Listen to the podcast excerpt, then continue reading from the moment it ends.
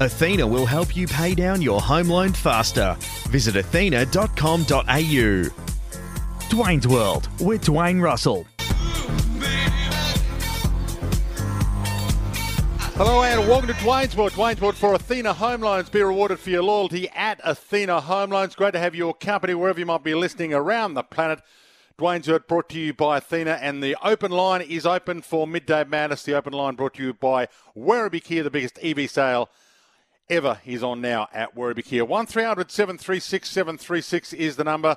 Heaps to get to today. Some pretty big stories today. Obviously, the retirement today of Angus Brayshaw has been the biggest news of the day. There's some other issues going on as well. There's two games being played as I speak, one between the Sydney Swans and the Giants, which I've been keeping a close eye on, and the other one I've been watching as well between the Cats and the Blues. Cam Guthrie's gone off early in the Cats Blues game, so we'll keep you in touch with uh, whether that's a groin, how bad it is, whether it's something to do with his foot. So we'll keep you in touch with that as well. So some news out of the Geelong Carlton game, where, by the way, it's quarter time in that game. And uh, the Cats have looked pretty good. They're up by a couple of goals at quarter time, but uh, the Cats are trying a whole heap of new guys, so we'll talk about what I've seen from that. But uh, Cats are up 5 1 to 2 5 at quarter time of that game. And then the other game, well, Sydney Swans are looking good with their ball use. It's been precision ball use from the Sydney Swans. They're using a kicking game to pinpoint passes inside their forward line, which is what you probably want to do when you've got a back line against you that's got the likes of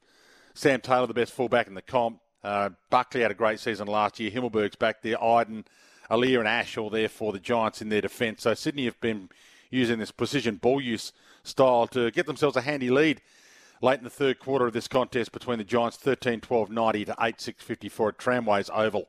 So uh, Cam Guthrie, um, it, we've been told, won't return for the game. Uh, it's a precaution, but gee, the way he went down, he felt it. It's a quad, we're told. So he did feel it when he went down, um, but whether or not uh, it's anything worse than that, we'll try to bring you the latest on that as well. So that's the news on Cam Guthrie. Dr. Peter Larkins is going to join us in about half an hour from now.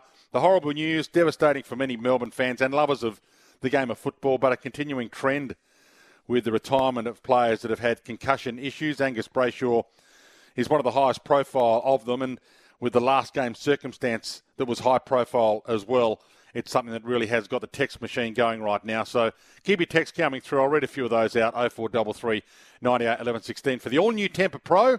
Tempur's most adaptive mattress ever is here. Tempur mattresses like no other. And if you want to jump on the open line, we'll take your calls 1300 736 736. Midday Madness, you call, you get on. Midday Madness for work at Carrum Downs and Pakenham Workwear for wherever you work. So Angus Brayshaw announcing to his teammates earlier today that he is retiring. He has spoken in various forums over the course of time. He's had a long concussion history. Here's what he had to say in April 2022 on how close he came to retiring from his concussion issues in April 2022. This is on the Dyl and Friends podcast. I've got a uni degree I'm studying, and um, and my parents, as much as I just have you know slagged off my old man, mm. he's been great to you know footy's awesome, and if you can make as get as much out of it as you can, but you've got to if you finish, let's say you finish at thirty, you've got fifty years of you know life, let's say to live, and what are you going to be doing with that? So my brain's super important to me, and I was yeah, probably prepared to give the game away at, at a certain point, but um, feel super comfortable. I Used mm. just about every single resource available to me, and there was a lot of great people that helped out, and thankfully, yeah, now here I am. Um, wearing a helmet, playing footy, and doing all right with it all. So it's um yeah, it's crazy how close to think now. Yeah, looking back on it, I was prepared to give it away just yeah. to you know, protect the rest of my life. Angus Brayshaw talking about the possibility of retirement back in April 2022 on that Dyl and Friends podcast. And I come into your calls, so Rod and Kew, I'll come to you first, 1300 736 736.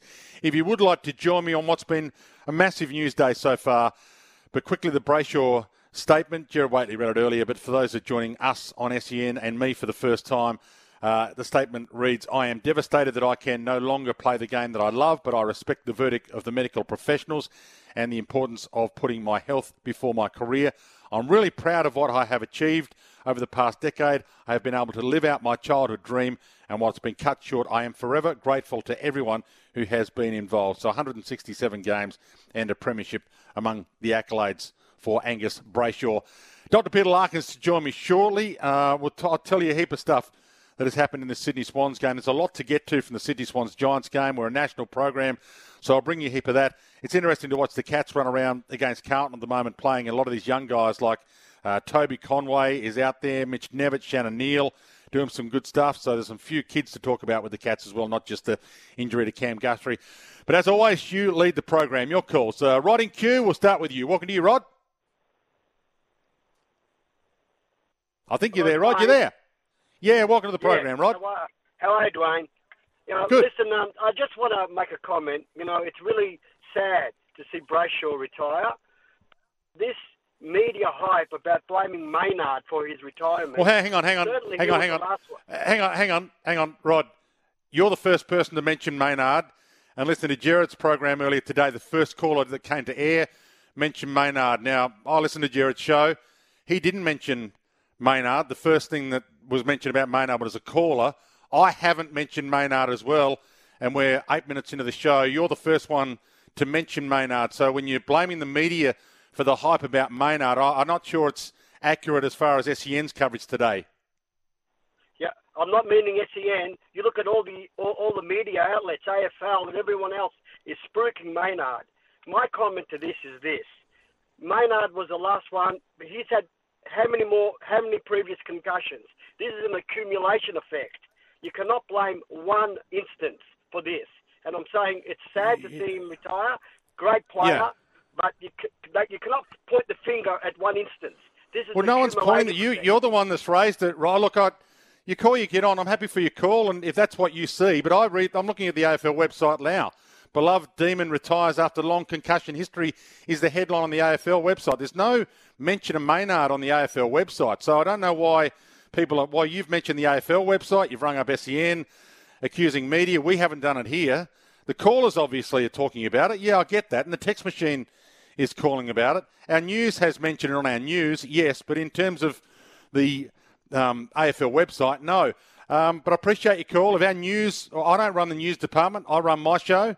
Um, Gerard runs his show. And if News wants to link it, then that's News's fight for them to fight. Obviously, and they're going to have to fight it. Uh, Phil in Epping, welcome to you, Phil. How are you, Dwayne?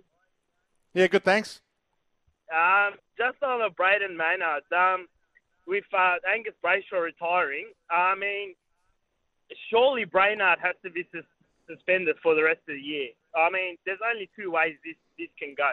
It's either we pencil in the Queen's birthday, and some of the Melbourne boys might get into him there, or the AFL makes a stand that we need to get rid of misconduct that ends the player's career. So you think he should be suspended for the whole year off the back of this, Phil? Is that what you're saying? because cause Melbourne can't win the premiership this year. Why why can't they win the premiership this year? I'm, I'm trying to work through your logic, Phil. So they've lost they've lost one player through injury immediate. They lost they lost that semi final last year, maybe because of that. And now yeah. they're, they're getting scot free, and you got Eddie McGuire laughing in a in a restaurant about it.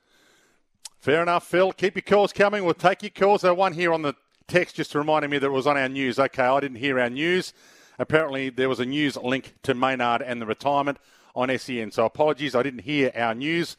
Uh, but if that's what News has done, then uh, they can fight that fight. I'm certainly not linking it myself, the whole Maynard. And uh, I'm not the one on this program that is prepared to hang Maynard on this, to be honest. Uh, he, he was allowed to play the game under the rules that the game were played under, and the tribunal let him play. They allowed him to be free to play. So to me, um, I'm not going to stand here and start hanging Brayden Maynard, nor I think are we going to continue to open the text message machine up to some of the messages that are pretty nasty against Maynard and read them out. I'll read a few of them out, but uh, let's keep a few of the nastiness, bits of nastiness out. Dr. Peter Larkins has been good enough to join us, esteemed sports medico and concussion expert. Doc, great to have you on. Firstly, uh, it's a, uh, it is a trend. I can you know mention a heap of players: Paul Seedsman, Daniel Venables, Paddy McCartan. We know Nathan Murphy's taking some time off now. It's become a big story.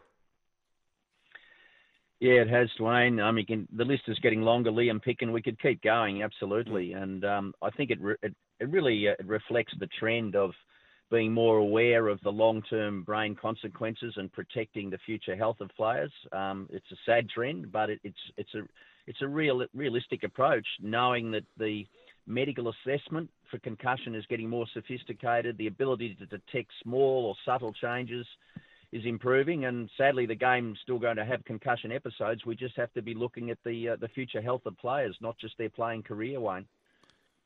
So, Wayne, what, the, what does the AFL do here, Doc? I know that they've altered the rule after the Maynard incident. What does the AFL continue to do other than continue to make the game as clean as possible?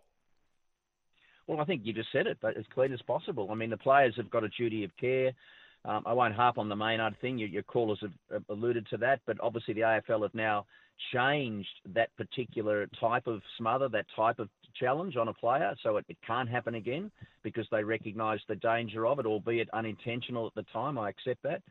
Um, but you know, we, we've seen many changes. We've seen the head high tackle, we've seen the spear tackle, the sling tackle, the head over the ball. But unfortunately, Dwayne, you, you can have incidents of teammates. Um, and I always reflect on the Gary Rohan and, and, Jeremy Cameron incident in the Cats last year, where two teammates knocked each other into separate suburbs almost. And so we're not, not going to stop head clashes. We're not going to stop concussion. And potentially it only takes one to cause long term problems. I mean, we know that Angus has been a focus and he missed over a year of football back in 2017. I remember at the time, Dwayne, feeling a bit uncomfortable about him coming back because I wondered what the conversation was with his family and his friends and his medical people. But we saw him play with a helmet and we saw him play without escaping significant head injury in, until 2023. So I was surprised he came back the same. I was surprised McCartan went back. I think the discussion with players has got to be really serious and really thorough right from the early days of their concussion episodes. So the Brayshaw incident itself, where he's decided today to announce his retirement, uh, he would have got a, a, lot of advice over the course of summer. I'm just trying to think of the timing, yep. Doc, as to why today he's decided yep. That today is the day, given there has been a lot of time between his last game and now, and he would have been training all pre-season. Do you, do you know of anything that's happened with the people that he's spoken to in the last 48 hours that's, that's caused him to make this decision yeah. today? look, my understanding, Dwayne, is there's been a recent change in his brain scan um, cha- activity. Um, so he has multiple scans, as you might imagine, over the course of his at least six documented AFL concussions, let alone any junior ones. And so the ability to see brain changes has not always been there. But with, the, as I said, the more sophisticated MRI scanning and functional testing of the brain, um, I believe that the since the um, September incident, there has been a worsening or a development of changes that weren't there prior to the September 23 episode. So that sort of would have been a, a very big factor in the decision making process that he would have been part of with his medical team and his family. It's called shared decision making. So I think, and again, you remember his connection with the Danny Frawley family is pretty strong. So I think there'd probably be an awareness of head injury and, and with what happened, you know, to, to older players that would maybe have influenced him a little bit. But the new the new scan changes were probably a significant tipping point, Dwayne. And is there any course for him to take to be able to come back to the game one day, Doc, or is are we getting the situation now where once the the Paddy McCartans and the Angus Brayshaws of the world make these decisions, uh, that that's it now, and there's not a year's time scan that be, can be had, or I'm feeling comfortable now situation. I might come back to the game. I don't think there is, Dwayne. I, I, think for two reasons. One, these changes tend to be um, permanent changes in some of the structural changes in their brain. They're not just swelling or a bit of inflammation that goes away in a month's time. And secondary, you know, depending on the age of the player, coming back to play, whether it's at AFL level and all the requirements are there, or, or playing even worse at suburban level or at a lower level where, to be quite frank, Dwayne, there are far more concussion episodes and behind the play episodes still happening, even to ex AFL players who get targeted. That I would be very surprised if Angus would put his brain at risk by playing at any level in the future. So, can I ask you, what about the other players that have had concussion issues in the past? Are they also getting updated scans? You said there's a recent change yes. to Angus Brayshaw's scan. Yep. Would other players who've had concussions also be getting these updated scans? I, I believe that that pathway is available to, to all players who have been in the concussion protocol and have AFL documented brain injuries. And so, in, in terms of the AFL, um, you know, looking after the welfare of past players and the AFL Past Players Association having a role in that, the ability for players to continue to monitor their um, changes because without again going into the, you know, the, the now famous CTE condition, which is associated with significant brain scan changes and, and brain findings, but generally when the brain is checked after after death. But we know that behaviours like dementia, memory problems, Alzheimer's, Parkinson's, they're all associated with more long-term problems from trauma in the brain. So I think the players that have been in a forced retirement, Dwayne, would be very well advised and, and hopefully helped to make sure that they're not picking up the subtle changes. But what you can do about it is nothing. Just look after your stay, stay, stay healthy, get regular checks. I mean, there isn't a medical treatment for the evolving problems of CTE at the moment, unfortunately. And do you think that this will see more players put their hand up? I'm not trying to um, say that Nathan Murphy has taken time off specifically because of his concussions, because he told us that it wasn't that. It was just his confidence in playing. So I don't want to put that word in his mouth because they're not the words that he gave us. But I presume that there's going to be a lot of players put their hand up more often to take weeks off outside of the expected time off that you have to take if you have had a head knock. Absolutely, absolutely, Dwayne. There are far more cases out there being managed than are getting public um, exposure on. There are clubs that are managing players with minor concussion symptoms and they're missing um, contact training, they're missing time during the season while they manage that. So inevitably, with this trend, as you as you stated, of, of players pulling the pin early on their retirement, if they've had even one severe one, but certainly multiple ones from junior days right through to AFL, I think we will see the, the growing club of retired concussion players um, expand the numbers um, over the course as soon as the next 12 months, Dwayne, because there are many cases out there that are being managed at the present time with subtle changes, um, not necessarily the scan changes, but as these testing um, abilities come in, I think we will see that, and I think that's for the good of the of the good of the player's future. And unfortunately, it's just a consequence of where we are with this uh, modern approach to head injury in, in sport around the world, not just AFL. Great to have you on, Doc. You are the best in the business. You've got a book coming out too, I understand, on health. Is that correct? Yeah, not a concussion book, but it's, yeah, I've got a right. book coming out in a few weeks' time, which is all about healthy living for you and me and how people can live to a healthy hundred and beyond. It's called the Healthy Hundred Dwayne, and it's all my collection of thoughts over my career in, in the sport and the performance area. And I talk about high performance in life. So the Healthy Hundred will be available on um, on my website and Amazon Booktopia within a few weeks' time. Pre-orders are available now, Dwayne. So thanks for the plug, but uh, I'm hoping it'll educate people about healthy living, exercise, nutrition, and having good uh, social development and social connectivity. It's all a big part of healthy living lifestyle.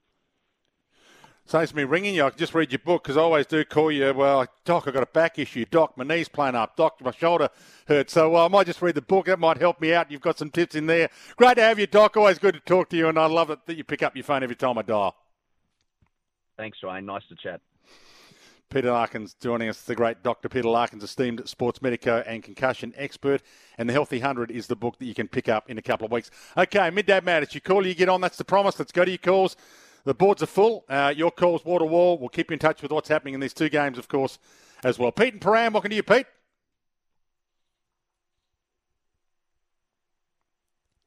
Are you there, Pete? Might have put us on hold. Andrew and Romsey, you there, Andrew? Yeah, g'day, Dwayne. I'll probably go off course a little bit here, but um, the practice match yesterday, uh, it was probably an audition to see who's going to play the tall forward for Collingwood. I'm not sure if you've seen it, but I just want your opinion between Ash Johnson and uh, uh, McInnes. What, what did you think? Did you watch it at all yesterday?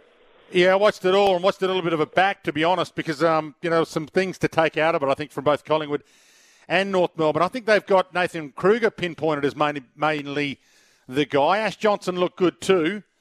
Um, so it just depends on who they settle on in the end with a number of players to come back because it seems to me like they've got Kreuger pretty much pinpointed to be in their best 22 or 23. Yeah, I think at the start of last uh, previous year, he, he started off really well.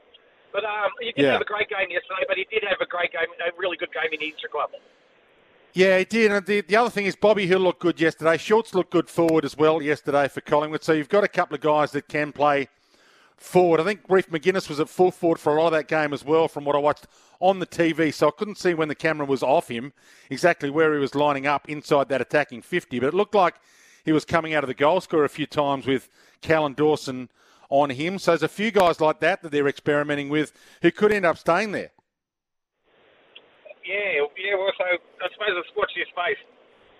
Yeah, it's a good position to be in given how many were out for Collingwood yesterday, and we did go through it. But I mean, they had a fair few. They got a fair few to come back. Um, you know, Pendlebury didn't play. Uh, Sidebottom didn't play. Crisp to come back.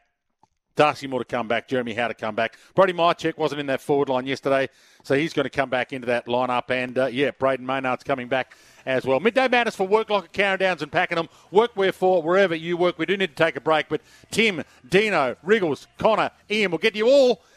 It's Dwayne's World, and it's great to have your company with these two trial games going on. Swans at the moment leading by a couple of goals with about 15 minutes left in this contest against the Giants, who are making a last minute comeback, and the Cats and the Blues in 38 degree heat at Ikon Park.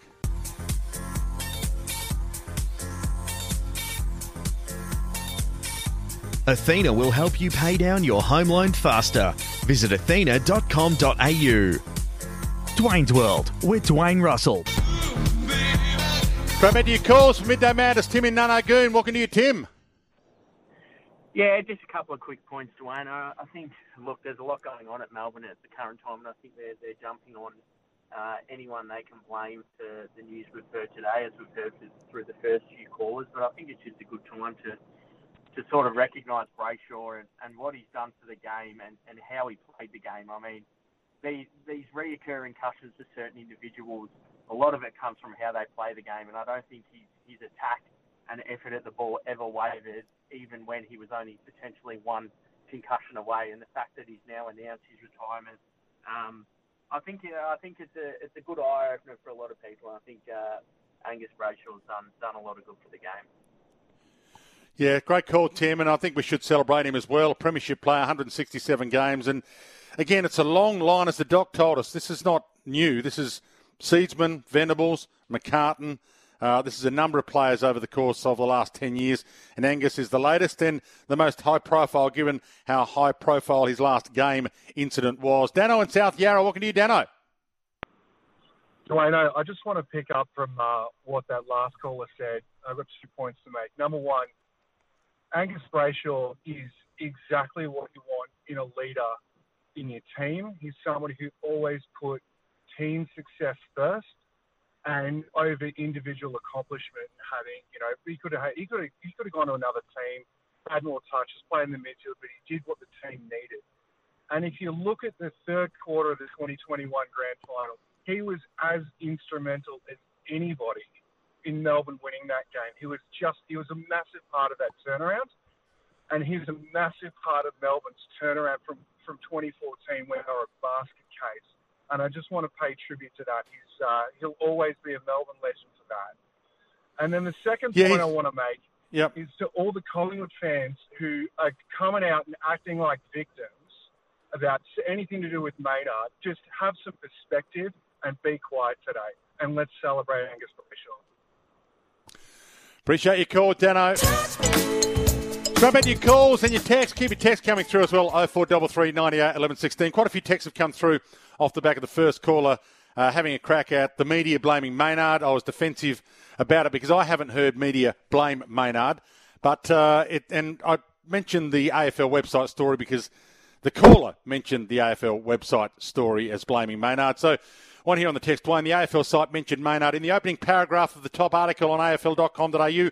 Where were you looking when you shot that first caller down, Richo? Well, let me read you the article firstly. Um, and it starts with the headline Beloved Demon retires after a long concussion history. So they establish, firstly, on the AFL website that he had a long concussion history. And then Maynard's mentioned, but he's not blamed. It's the blame word that I think the media and the Collingwood fans that are getting all defensive now are linking incorrectly. It's, yeah, obviously Maynard's part of the story, but I'll read you the way the AFL website reads. Melbourne Premiership player Angus Brayshaw has retired.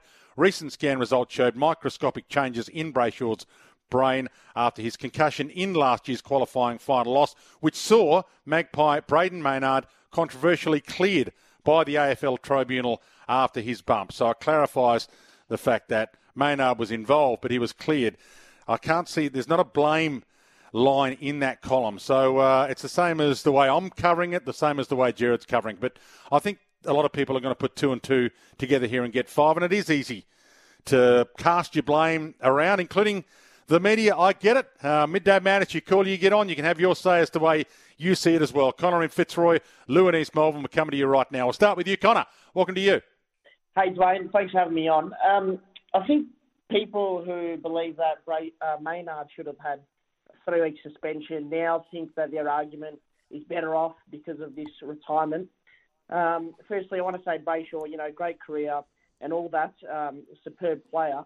But I don't think there's grounds for the argument to look better um, for people who think uh, Maynard should have had three weeks.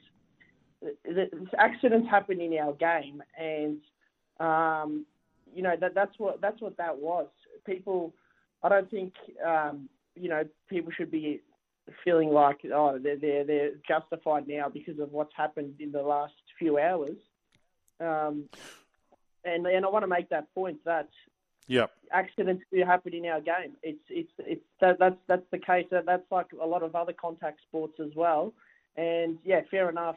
Um, you know, some people think that it should have been three weeks, but I just want to make the point that there's there's concussion history. If someone's had a lot of concussion and they continue to get them, well then they're susceptible to to um, you know difficulties with, with it.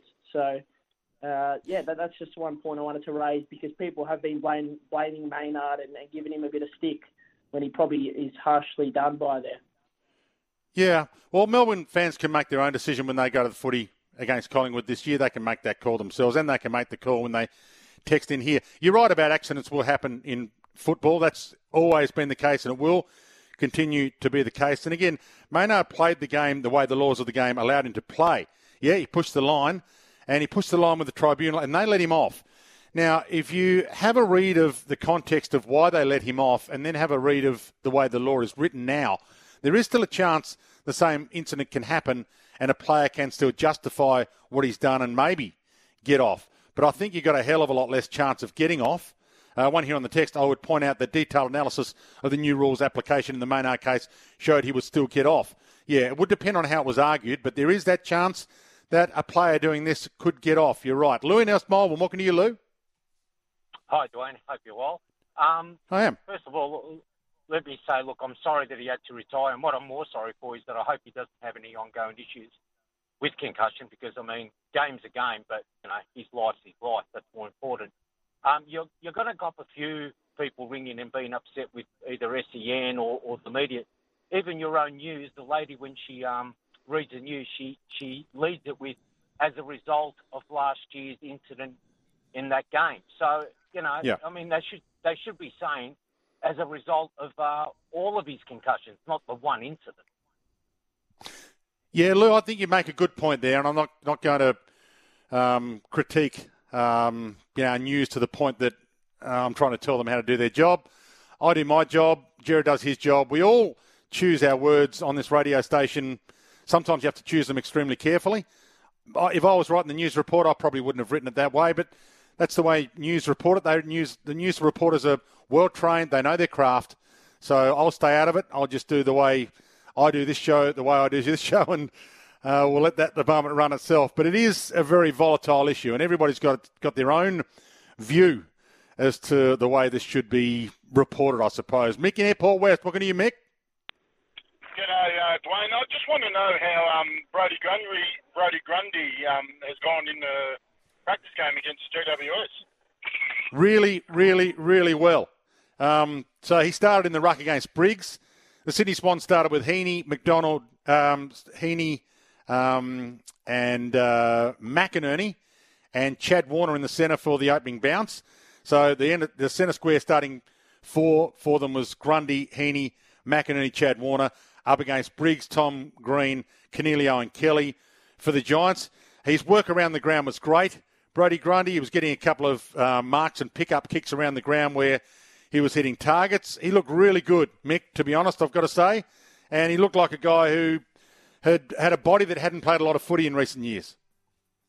Yeah, I'm, I'm glad to being being not Collingwood playing and Collingwood sport. I'm not, you know, Taylor Adams. I'm looking forward to um, to watching him play against Sydney. You know, he left Collingwood. He gave us ten years of service, so I've got no harm qualms with him going to another side. But Brady Grundy, I'm I'm rad for him. I'm I'm so glad for him. Yeah, and it's probably not the news Melbourne fans want to hear, but James Jordan looked really good on a wing for the Swans as well. Nathan in Mern, thanks Mick for your call. Nathan in Mernda, hello Nathan. Dwayne, how you going, mate? With the break Good, thanks. story, um, do um, Melbourne get to get a replacement player? I know the SSP closed Monday, but surely Hmm. extreme circumstances they should be given that opportunity. I feel.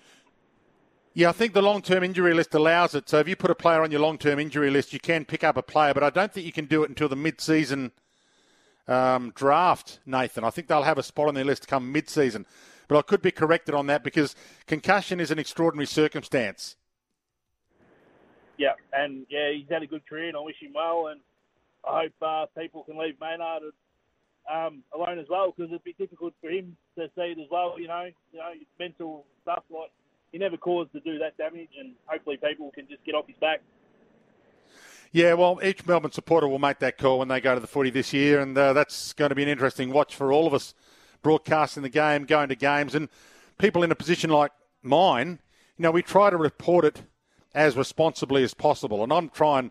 I mean, it would be easy to come on and, hey, let's do five hours of midday madness. What do you think of um, Brayden Maynard now? All that kind of stuff. But that's the last thing I would do, even though I'm in the talkback radio game. I want to talk to you. I like taking calls, but I'm on not in the business of being a shock inflammatory kind of guy. I think uh, the responsible reporting of it is pretty important in a in a situation like this when you've got a an extremely brilliant footballer like Angus Brayshaw retiring as part of a long line of extremely brilliant AFL footballers retiring for a similar style of injury. Let's just call it that.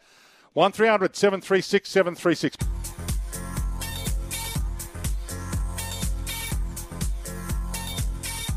Athena will help you pay down your home loan faster. Visit athena.com.au. Dwayne's World with Dwayne Russell. Always great to have your company for Dwayne's World for Athena Home Loans. Be rewarded for your loyalty at Athena Home Loans. It's Midday Madness. You call, you get on. That's the Midday Madness promise. The number 1300 736 736 brought to us by Werribee Kia, where they have the biggest ever EV sale on now at Werribee Kia. Straight back to your calls. Kane in Tullamarine. Dave in Milton. We'll get to you. Keep your calls coming and we'll keep getting you on. Welcome to you, Kane. Thanks for holding. Hey, Dwayne, how's it going? Good. Yeah, it's good. Yeah. Um, look, just two things. Um, that guy who called earlier about saying uh, Maynard has to get suspended for the whole year. That was a bit silly. Um, I mean, if you do that, I don't know what he was thinking. Just had to say that. Um, and then also, do you know what happens with his contract? Does the AFL look after him, or does Melbourne look after him in that sort of regard? You know what happens there? So I think the concussion issue is being worked through, but he will be paid his contract, Kane. That will, I think that's almost guaranteed. I don't know how many years he's got left, um, but he will be paid out with his contract. And how much Melbourne will need to include that in the salary cap, uh, whether they deem it to be an injury like any other injury, or whether they deem a concussion retirement like this to be something separate. Uh, we'll have to wait and find out. But yeah, so the D's statement again. The decision follows extensive neurological testing and expert consultation, which concluded that the 28 year old should be medically retired as a result. So, yeah, medically retired is a different terminology um, as opposed to, oh, I can't play because my knee's no good. Um, so it's a little bit different, Kane, until the AFL tells us exactly how much of the salary cap this will take up for Melbourne in the future years. Uh, I'd only be guessing if I told you what I thought. Yeah. No, no stress. Easy. Thanks, mate. But he will be paid. Uh, Dave in Milton, you there, Dave? Good day, mate. How are you? Yeah, good. Yeah, mate. Just I'm I'm real sorry for what's happening to Brayshaw. I wish it never happened, but it did. But I look at a bloke like Nathan Murphy. Like, how does the AFL in good conscience allow him to play, and therefore and Collingwood, when this bloke's at the pinnacle of his concussion stuff that's happening to him? You just got to look at him and he falls over. Well, I don't know about that, Dave, but I think everyone has to be treated on their own merits for their own specific situation. I don't think you can have a blanket rule when it comes to telling players how they should or shouldn't feel or what their scan does or doesn't say. So in the Nathan Murphy instance, I would suggest that it, the same thing would happen. He'd have a brain scan. His scan would, he'd have specialists that talk to him. And if there's changes in his scan or his specialists give him advice in one direction, then he might go in that direction. But again, Nathan Murphy's taken some time off now because he doesn't feel confident of playing. That's his words. He hasn't said um, that it's a result of the concussion he got last year. He's said that it's time off because he doesn't have confidence playing right now. But again, Dave, we're in the situation where experts, uh, we had Dr. Peter Larkins on this program earlier, uh, experts and scans and medical evidence is advancing with each passing week. So, what's available to Angus Brayshaw this week for him to make this decision, you know, wasn't available two years ago and two years before that. So, you know, you're really doing this on the run. So, doctors that have made decisions for players as to whether they do or don't play or help them make their own decision as to whether they do or don't play in the past have always worked under the guidelines that they have at their disposal and the information that they have at their disposal. Now, here we are in 2024 where doctors have a lot more at their disposal, and that's a good thing for players. So, yeah, Nathan Murphy's got all that at his disposal, and we'll wait and see. I don't think, um, you know, we're going to get something resolved with Nathan Murphy in the immediate future. Great to have your call. Uh, I think he'll be with a few more weeks off yet. A couple of texts coming through. Um, one from me. Well, Dwayne, what are you talking about? Melbourne supporters can make up their own mind well chosen words designed to incite an aggressive response against Maynard. No, it's not. It's just me saying that if you go to the football, regardless of who's playing, you as a footy fan are going to make your own decision how you should barrack. And I'm not going to sit here and tell you how to go about your business and how to not go about your business. Would I rather that there wasn't violent words thrown out to Brayden Maynard on game day? Well, I'm choosing which text to read out, put it that way. And those that are nasty to the violent extent, um, or using words that can't be broadcast, I choose not to broadcast, obviously. So, yeah, I make some choice in that, but uh, you said very poor form from me. It's not my job to tell everybody how to go about their life on this program and lecture them as to what they should or shouldn't do. But there are some things that, obviously, if you go to the footy, you won't want to be around.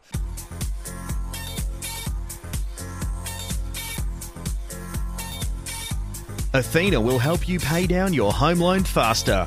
Visit athena.com.au. Dwayne's World with Dwayne Russell. Another big hour of midday madness still to come, but Trout in Woodend will get you on before the news. Welcome to you, Trout.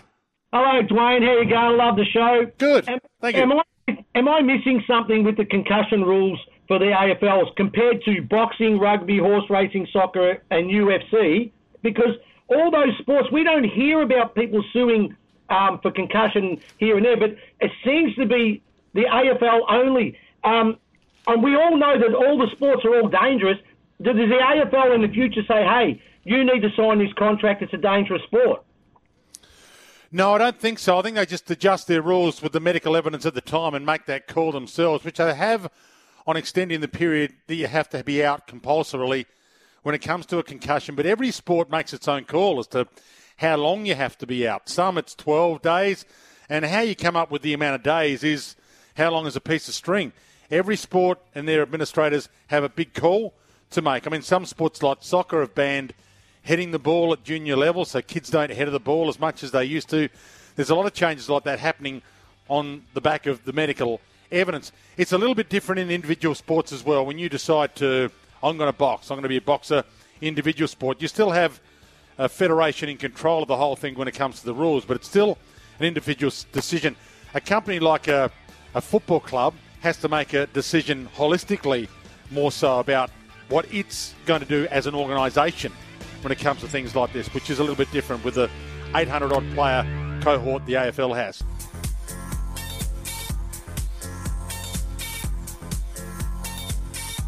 Athena will help you pay down your home loan faster.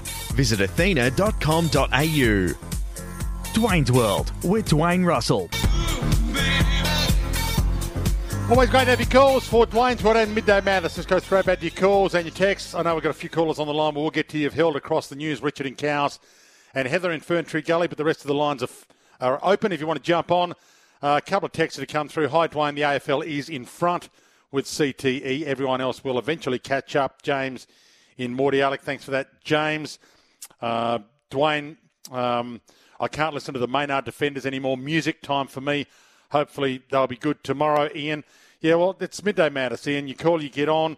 Uh, sometimes you might like the show, sometimes you don't like the show. I get it. Uh, I understand exactly where you're coming from. But this text from Mortimer at Cranbourne North probably sums it up, given what happened in the first hour and the accusation that was made against me. Uh, Dwayne, if you say D's fans don't boo Maynard, you'd be accused of being a nanny. And if you say make up your own mind, which, uh, as I said, make up your own mind when you go to the footy as to how you barrack, then you're inciting. It's a fun post truth world out there. Dwayne, good luck, Mortimer. Thanks for that. On one here, Dwayne, what's your thoughts on North Melbourne with the young players? Please be honest. We talked a lot about North Melbourne yesterday because I watched that game uh, in the lead up to doing this show. So I don't want to go on and on about what I saw about North because I went on and on about North yesterday. But what I will say, because you weren't with us yesterday, obviously, I think the Kangaroos are one of those teams that you might reassess after the pre-season before round one. You know, reassess their ladder position, their game plan, their expectation, how good the kids looked, um, their ball run system uh, to stop turning the ball over this year is going to be better. So, you know, when you think about it last year, when it gets into the hands of their lesser skilled players, like it did last year, they turned the ball over with that handball game and kicking game off half back, even though they ran in waves. But if you've got better ball users, if you've got if you've got she, Sheezel, Wardlaw, McKercher delivering the ball by hand and foot, kids with better skills, then they won't turn it off, turn it over as much. And I think when North Melbourne plays St Kilda at Moorabbin next Sunday, March 3, that's reassessment day for me. If North do the same as yesterday again, because it does buy into that round 24 win last game last year and they would rather win than get Harley Reid, I think it actually is a reasonable sample of form improvement for North if they do it again next week off the back of doing it round 24 last year, yesterday against Collingwood, and uh, if they do it next week at Moorabbin against the Saints. And maybe it does ring true to those people that believe Alastair Clarkson, without the investigation hanging over his head like it was last year, might actually coach better, and Kangaroos might feel like a, a freer team to play their footy this year. So uh, that's where I'm at with the Kangaroos. Love your text. They were great to watch yesterday. Can't wait for next Sunday. Back to your calls. Richard in Cowes. Welcome to you, Richard. Good afternoon, Dwayne. Dwayne, as you just reported on your news that Maynard had been advised to retire, and that's unfortunate. And we know the incident from the Maynard incident was over last year, and I'll make that point is over. Now, do you think there's any chance the AFL will look at this rule and say we'll change this rule at this time now? I don't think they'll change it again now, Richard, but I think under the wording of the rule, as the way it's been rewritten, I think there will be a it'll be a damn good lawyer who gets someone off if they tend to do a similar act as to what Maynard did, the jump in the air. Uh, how reckless was it? Um, you know, he Maynard, I think, got close enough to the ball and where his eyes were and the movement of Brayshaw, he had enough options for his lawyer to get him off, and they argued it well. But I don't think there's going to be as many options to get someone off in a similar circumstance next year. But then again, Richard, there's always lawyers that argue so well that you can't really have a hard and fast thought as to these things because every now and then a lawyer comes up with something, a biomechanist comes up with something, where were his eyes centered, all that kind of stuff. And, you know, even the minute differences can be big differences when it comes to getting off the tribunal. Not every incident's the same. Okay, thanks, Dwayne. Appreciate your call. Heather in Ferntree Gully. Welcome to you, Heather. Hi, Dwayne. I'm just ringing to stick up for you for the abuse you get. As I was saying to your program director, my son Boyd was the uh, longest running Bulldog mascot whooper for eight years from when he was 16 onwards, and I was his minder. We went to every home and away game, and even at 16, he said to me, Mum, can you believe the abuse that even women are giving to the players and to us as a mascot? And even now, we've come a long way, but even now, I sit in our reserve seats at, uh, we've, we've had them since it was Colonial Stadium, and what comes out of people's mouths I cringe. I mean, I've heard people say, kill him. I mean, uh, uh, how on earth people like you and, and people in the media have to be the brunt of all this. I, I applaud you. So thank you for what you do. Thanks, Heather. Um, well, I love this job. I like talking footy. I mean, I go down the street to the newsagent and someone wants to talk footy. I'll talk footy. I love the game. And, you know, I don't want to, it's not about me, but I've been in Maynard's position and I'm sympathetic to the position that Maynard was in in that final. I've also been in Brayshaw's position. So I'm sympathetic to the position Brayshaw was in. And I do put my mind thinking, what would I do in that circumstance? What would I be thinking in that circumstance if I was Maynard, if I was Brayshaw? Now, I, what, I, what I've never been in is the position that Brayshaw has been in playing with that spectre of previous concussions and brain injury. That's one thing that I never had to play with, and I'm lucky for that. Yes, I had concussions, and yes, I knew that I might get my head knocked off, and yes, I knew that I was playing under rules that were allowing a lot of violence in that day, but that was the game that I chose to play. I elected to play. Do I want to play this game? It's violent, it's nasty. Yes, I do. Do I want to play this game? This next game could be my last game. Yes, I do want to play this game. So I, I chose this game is my game. It's in my blood. My father played it. My grandfather played for North Adelaide and the SANFL. So, you know, maybe it's just in me, in my DNA. But I, I do think that we all need to, I think, um, as fans, as supporters, um, have an, an opportunity to have your opinion heard. So I love this show because it gives an opportunity for you to have your opinion heard. Now, every now and then I dump a caller. Every now and then I see a text and I say I'm not going to read that. But it is a, it's great to have a forum to talk about it. As volatile and as horrible as it is today, under this circumstance, when you've got another retirement due to concussion off the back of, you know, Seedsman, Venables, Paddy McCartin, etc. So yeah, I love this show, Heather. So don't, don't don't be concerned about me. I love going to the footy. Can't wait to broadcast it again for Fox and SEN this year, and can't wait to take your call, Troy in North Fitzroy. Welcome to you, Troy.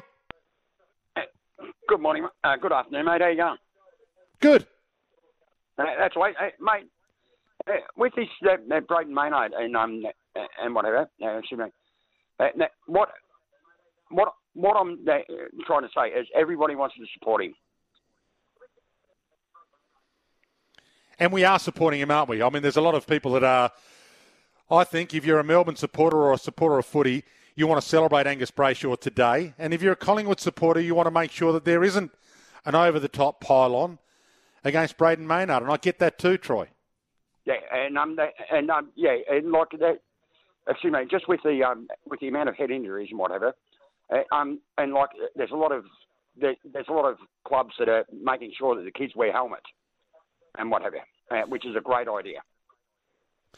Yeah, I think the medical advances that we've got and the advice we're getting from medicos these days, uh, it's being trusted more and more by parents and kids. It's a safer game than it ever has been, but there's always ways of making it a little bit safer. And if you feel wearing a helmet's going to help you, then wear a helmet. Troy, great to have you call. Uh, hold the line. I've got something for you.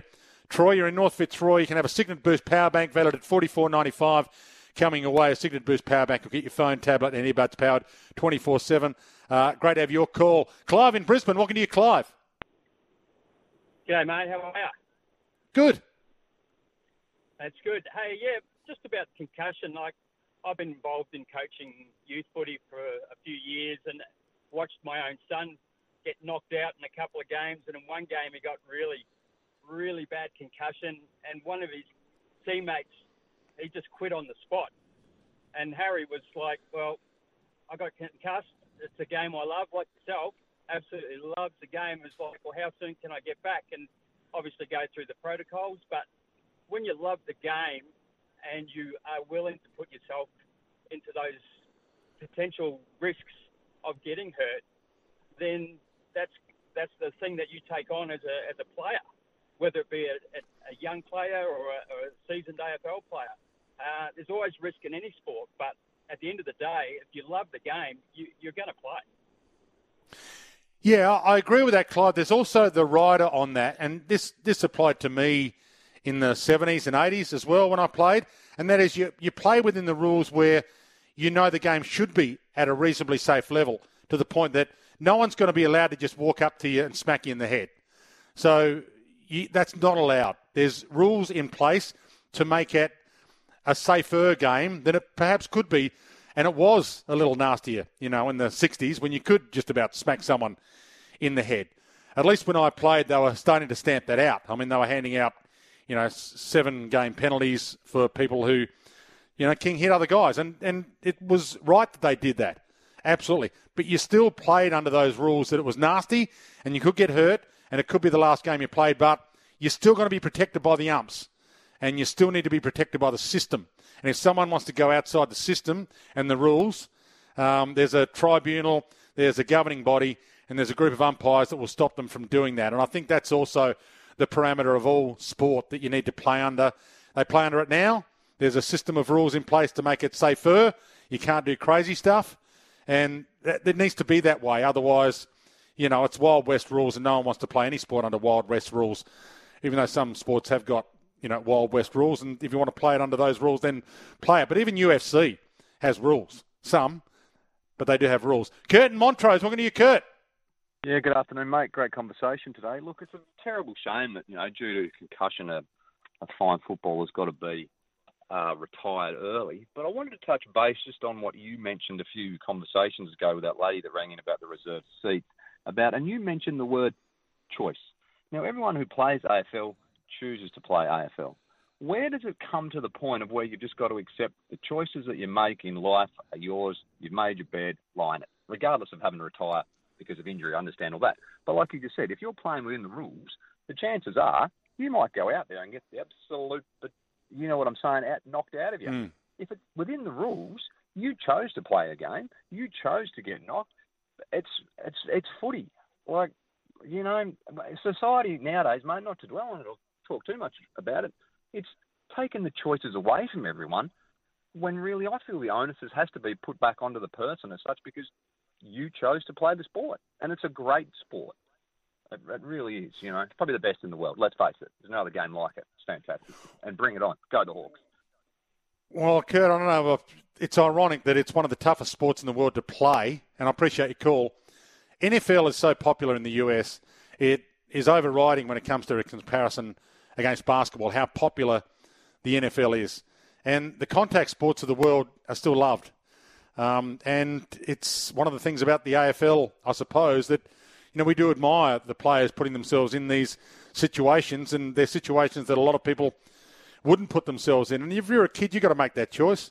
I mean, my son doesn't play footy, never did, um, and uh, he's got another uh, avenue in life, which I'm glad he took because it's probably a hell of a lot better than the choice that I had to play football. He's flying, and he's flying in another area. But I remember going out in the backyard for a kick with him when we were young, and we had a kick to kick for about 20 minutes, and he said to me, "How long do we have to do this for?" And I knew at that point um, football wasn't for him, and you move on. Oh, it's all good. Everyone's got to find something that they're good at. Uh, for me, I didn't have much else other than footy, and uh, I do love the game. Great to have you call. Laura in Mill Park, Mark in Deer Park will come to you. It's become our great debate for titanium caravans, built tough to tackle Australia's harshest conditions. Make your next caravan a titanium.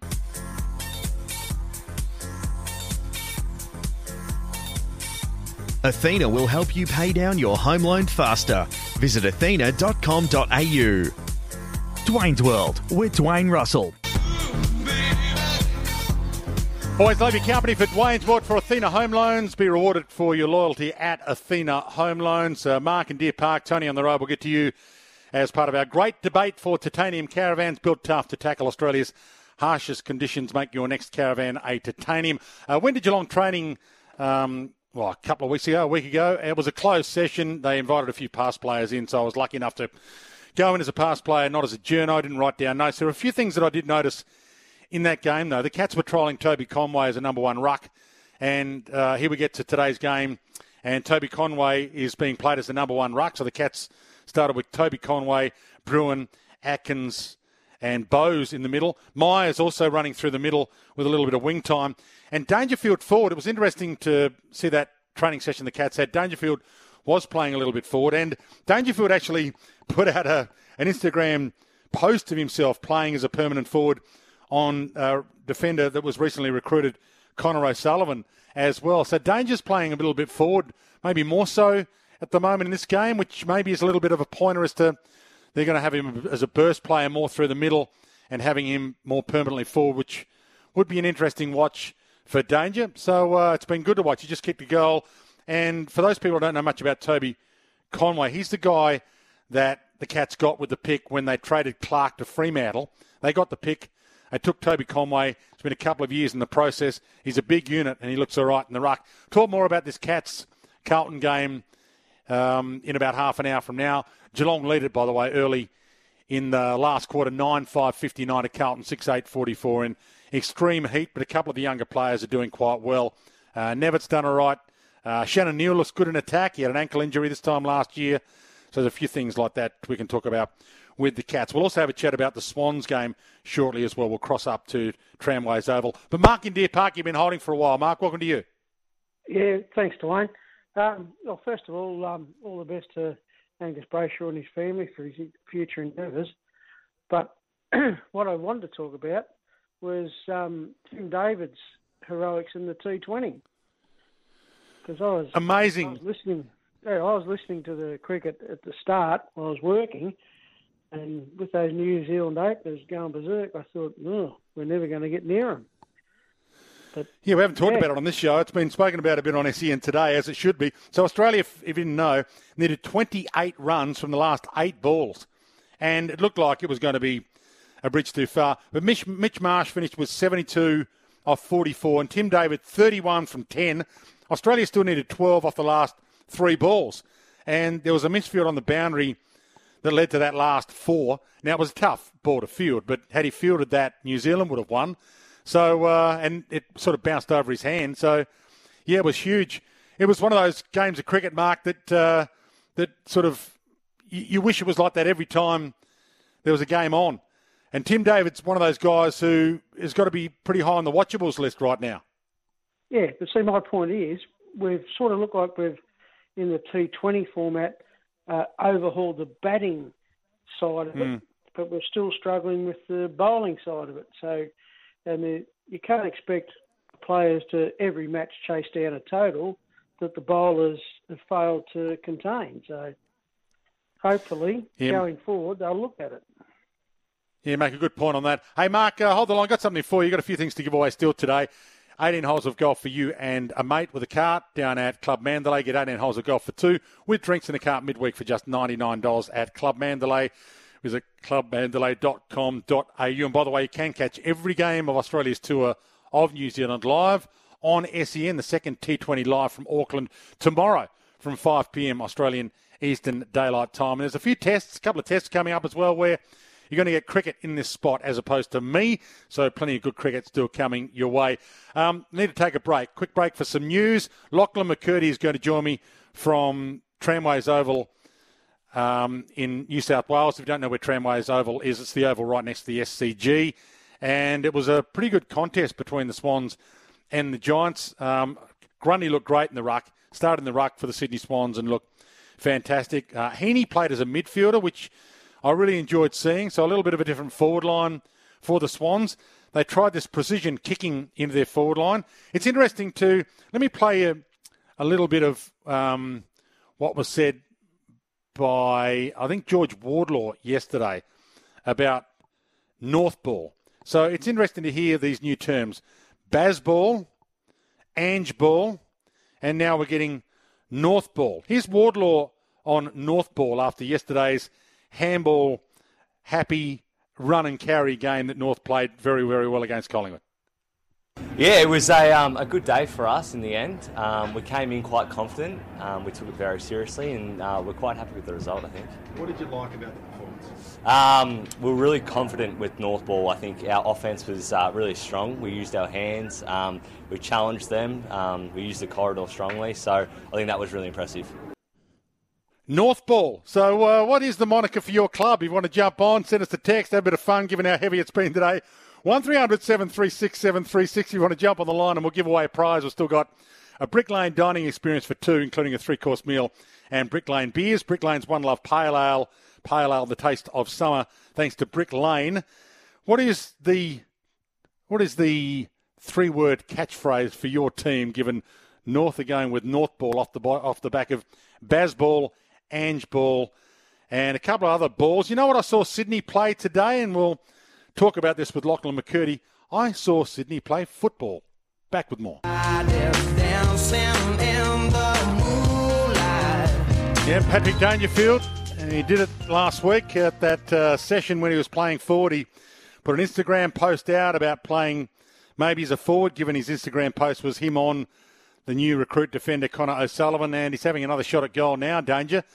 Uh, he's missed that one, but he's looking good as a forward, one of the change ups for the Cats, maybe, although it is hot, so maybe they're not running him as much through the midfield today. A lot of things you do pick up in these games. As I mentioned, I think the Swans played football, dare I say it. Their ball use by foot was fantastic. Happy to go wide on a number of occasions, and they made sure that they didn't bomb it long, given how good a defence the Giants have. I mean, the Giants have Sam Taylor, Buckley, Himmelberg, Idun, Ash, and Aleer all back there, and Cal Ward waiting for that long bomb kick so they can gobble it up. And the Swans kicked around them uh, quite a bit today and looked really impressive with that ball movement wide a few times, inside of the corridor a few times, and wide of the pockets to allow their goal kickers to kick. Lachlan McKirdy was watching it for Code Sports as a reporter at Tramways Oval for us as well, but you can read his stuff at codesports.com.au and across the News Limited platforms. He's been good enough to give us his thoughts on what he saw. Welcome to you, Lachlan. Great to have you on. Good afternoon, Dwayne. Yeah, good to be with you. So, what did you see today? Uh, we've been talking a bit about Brodie Grundy and the Swans ball movement, and uh, Aaron Cadman's had a couple of mentions from me. What are your thoughts as to what happened today? Yeah, I think overall it was a very high quality hit out for their first game of the year. I think um, good conditions for fast attacking footy here um, up in Sydney, sort of a 30 degree day, perfect weather. So it was always going to be exciting, but it was a real physical encounter that town rival names have gone and bought into it a little bit. But yeah, I think some of the guys you mentioned there were real standouts. I thought Brodie Grundy, while he, he probably didn't have the most amazing game in terms of stats and things like that, that he, he just looked a composed presence around the stoppages uh, for this Swan side and kind of someone that they've definitely been missing. While I think that your point was really good in terms of a, a really solid defence to come up against. Uh, the Swans forward line looked really good. They lowered the eyes. They found some really nice targets. And yeah, the scoreboard shows 16 goals. It was a, a nice day out for them. And as tough as a day it's been for Melbourne supporters, uh, James Jordon looked pretty good on a wing too yeah, he's someone who I think will definitely uh, Melbourne fans will be going, why have we let go of him? Because he just looks like he's slotted into this side nicely. I think he looks comfortable on the wing. He looks like that guy who, almost like Errol Gulden on the other side, is happy to sit forward, sit back wherever he's needed to, to get a bit of the action. And yeah, I, I think he's just got a, a real good ability to make a close decision by hand, whether it's uh, with a kick or uh, finding that right hand ball of someone inside or outside. So yeah, I think he'll slot in nicely to the Swans' best 23. And the Giants, obviously, they have the nuts and bolts to be a pretty good team again this year. They, um, if Cadman can provide as that, he's the number one pick from two years ago in his second year, then they're going to be a different team altogether because we know Hogan can play. They've got a couple other forwards who are guns, but if Cadman gets added to that mix, look out. Yeah, I think so. And I think what I really liked about Cadman's game was that it, it, was a quiet game to start. There were a few of us going, okay, he hasn't done a whole heap in the first quarter, but he showed this determination to go, okay, I need to get into this game and, and really built into the second and third and played his best in the fourth quarter, which is what you, you want from a, young kid, that, that ability to kind of build up in, in that performance. So I think he's set shots looked really good. There was one from sort of right in front of us in one of the forward pockets that looked great, and some really strong contested marks as well. So it's uh, promising sides all around. Can you see Isaac Heeney playing in the midfield more? He started in the centre square for the opening bounce and was in there quite a bit today. Yeah, I think it's something we'll see a bit of. I had a chat to him pre-season, and he says he really likes. He feels he's a better player when he's got that balance or that mix of playing both on ball and then also getting forward. So I think I wouldn't be surprised sort of seeing him start on that half forward line, but really dropping in so he's around stoppages a little bit more this year. And the ball uses off half back as well. Um, Matt Roberts played, I think, off half back and a little bit of wing today. There's a bit of a trend. North Melbourne did it yesterday, and that is if you're going to handball chain it by all means do it, but make sure your last handball is to a guy who can kick it well. And that seems like it's going to be a, a trend. Run it, run it, and then give it to someone who can kick. It's not always going to be Blakey. It looks like they've got a couple of others that might be doing that as well.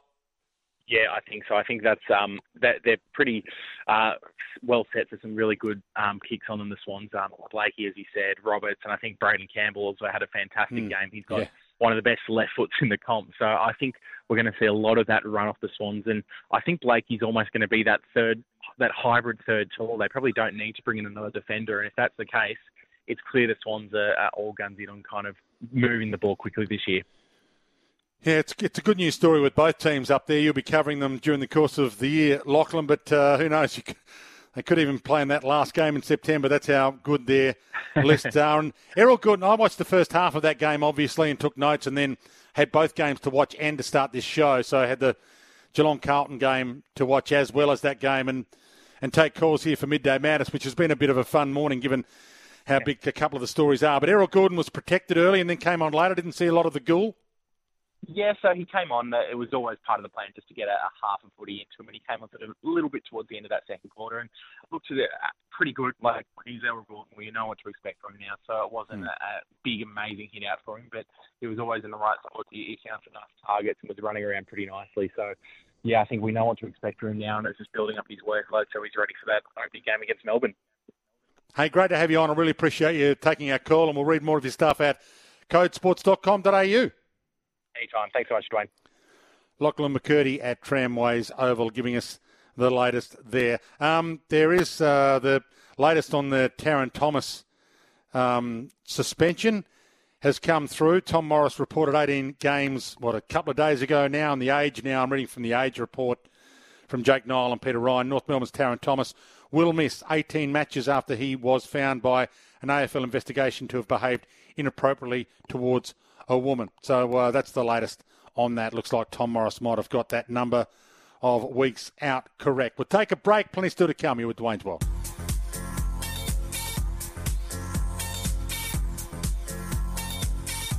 Athena will help you pay down your home loan faster. Visit athena.com.au. Dwayne's World with Dwayne Russell. Been a massive show. Good to talk about the Giants and the Swans. We're about to have a chat to Tim Clarke about the Cats and the Blues. Played in 38 degree heat. Cats late in this last quarter, 10 12 72. Lead Carlton 8 8 56, but uh, they're pretty hot and bothered right now. There is the reserves to be played after this game, so uh, we'll talk more about that with Tim Clarke very shortly. A couple of texts on the 40 Winks Tempur text 0433 98 11 16, the all new Tempur Pro, T E M P U R Tempur. The Tempur Pro, Tempur's most adaptive mattress ever, is here. What kind of ball is your team going to play now that North Ball has been the term used by North players and it's been out there publicly now that George Wardlaw has said it? Um, does that mean the Dockers are going to play free balling in the upcoming season? Andrew in Balmain, thanks for that. Dockers had a few mentions. Um, going to play the long, long, long muir way round last year, perhaps. Uh, Bulldogs will play crap ball. Who's going to replace Luke Beveridge round eight? Thank you. That's uh, Jono from Ascot Vale, who has been on that case for a while. Um, Dwayne, Melbourne fan, I think our football could be called Butcher Ball. Yeah, those kicks inside 50 haven't been great. One from J Dog, Land of the Giants football. Uh, Jamarra, Darcy, Lobb, and Naughton all forward. Nice one. Uh, appreciate that text as well. Uh, culture ball is something that's been mentioned a few times by the texters on Melbourne. Uh, West Coast will be playing back ball all year. Those kick backwards, thank you. Uh, Collingwood are going to be playing McCrazy ball. I like that. Uh, McCrazy, thank you. Uh, Dwayne, I don't think the Blues will be going with blue ball. Uh, no, that's probably what they won't be going with. Uh, but thanks for that. Um, and my super coach name has been Pensioner Ball for years. Go Cats.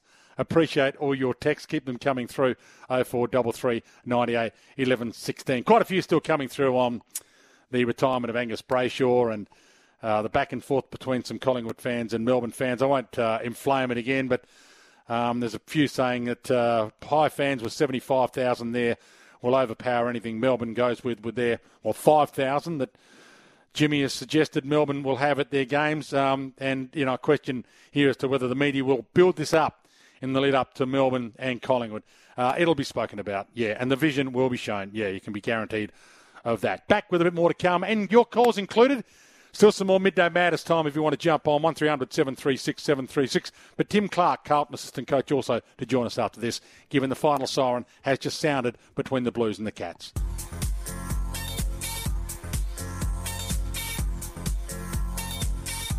Athena will help you pay down your home loan faster. Visit athena.com.au. Dwayne's World with Dwayne Russell. A little bit of rapid fire, Midday Madness. Tim Clarke got to join me, but uh, if you want to jump on now, your last chance for Midday Madness, 1300 736 736, that open line number brought to us by Werribee Kia. And the biggest ever EV sale is on now at Werribee Kia. You can drop down and see David Janan, Aid, Jim, and the whole team. Also got some Brick Lane dining experiences to give away as well before 2 o'clock. So it includes a three course meal and Brick Lane beers. Brick Lane's One Love Pale Ale is the taste of summer. And if you haven't been to Brick Lane, it's at Queen Vic Market. It's a beautiful new renovated old pub and it looks magnificent. The chef's great and uh, you can get yourself a nice feast as well. Some of the fresh produce from the market as well as having one of the Brick Lane beers if you like that kind of thing. 1300 736 736, the open line number. Quick plug to our man Sammy Edmund, who was on the show earlier on today as well. He's been working hard today, Sammy, with the Angus Brayshaw news being broken earlier on today. And almost seemed as if, I'm not sure if this is true or not, but uh, it seemed as if quite a few of the journos knew of the Angus Brayshaw retirement news, but it was almost, to me, felt like they universally decided not to break the story before Angus told teammates. That might not have been the case, but that's the way I sort of felt it happened. But you can check out a bit more of Sammy Edmund. He chats to former long-time Collingwood Sports Science Director David Butterfield, all thanks to Tobin Brothers Funerals celebrating lives this Sunday at 10am. David in Pakenham, welcome to you, David. Thanks for jumping on. Yeah, g'day, Dwayne. I just want to ask you a quick question. Uh, noting Hawthorn, I'm a Hawthorn supporter, I'm noting Hawthorn's um, injury issues at the moment. I don't think they're quite as dire as people making it out to be, but in regards to the defence, I, I just want to know: is anybody has anybody noticed that Hawthorn hasn't drafted, and I say drafted, a decent key defender, not an intercept defender, but an actual decent key defender since probably Stephen Gilham. Well, I suppose they hoped Denver Grainger-Barras would fill one of the holes in their defence when they drafted him with what pick six?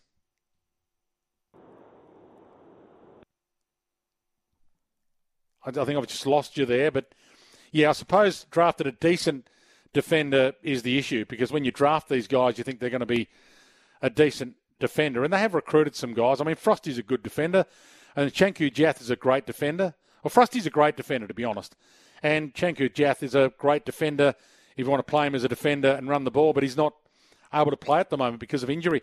Max in Flemington, welcome to you, Max. G'day, Dwayne. How you going? Yeah, good, thanks. Yeah, I just want to talk about the uh, Angus Brayshaw decision. And I mean, I know a lot of people are seeing it as something quite tragic, but I mean, to me, the tragic thing were all the head knocks that he suffered throughout his career. And I actually think it's quite a brave decision that should be celebrated. Yeah, we had a few callers earlier on today, Max, talking about how we should be celebrating a career that had a premiership and 167 games. And if he's got a great long term life um, with a brain that's at full capacity, then he's going to have a good footy career and a great life to go with the next 70, Max, which is going to be a good news story as well for him. I mean, uh, players putting their hands up for health issues now, early, is going to be something that we're going to see more of, and it will hopefully allow for long and glorious lives post footy, Max. Yeah, I completely agree. So uh, I appreciate your call and the celebration for him. Hold the line. We've got something. We'll, we'll send you down to Brick Lane. We've got one more of these to give away. 1300 736 736 is the number. If you'd like to join us for a bit of late midday madness, Tim Clarke, I think, is going to join us out at 2 o'clock now. So your calls all the way to 2 o'clock, 1300 736 736, or a few of your texts if you want to send them through 0433 98 11 16. And that's uh, a Brick Lane dining experience you've got, including a three course meal and Brick Lane beers, Brick Lane's One Love Pale Ale the taste of summer. Um, Ugle-Hagan's also spoken on Bevo and the Bulldogs. Speaking of the tall ball that uh, the Dogs might be playing this year, here's a little bit of Jamarra Ugle-Hagan and Bevo. Bevo's completely like turned into an unreal coach as well. Like just very, it's been very good. Yeah, the friendship I have with all the coaches is unbelievable. Um, I feel like I can just catch up with them as a mate and see them as a mate instead of a coach um, but we know when to be a professional um, when we're on the field. A little bit of uh, Jamarra. And didn't want this to get lost in the wash either. So there's a lot of talk about what's happening with the NRL playing in Las Vegas. And I thought it was to expand the code. I, maybe I misread it. I thought it was to get more watches to the sport internationally, but no. We had Matty Johns on SEN Breakfast earlier today, and he explained it, and it made sense to me. The NRL is in Vegas to try and expand their ability to have Americans gamble on the sport, among other things. Here's Matty Johns explaining why is the NRL in Vegas. The idea of it is just to make Americans aware of it, because over there, it um, mate, the the, the the phone gambling, like the gambling, is just mm. completely opened up to what it is in yeah. Australia. Mm. And you know, basically, that's what it's about. It's basically you know making Americans aware of the game, given the base understanding of the rules, so that they'll have a punt on it and gives mm. you know gives, gives the game more revenue.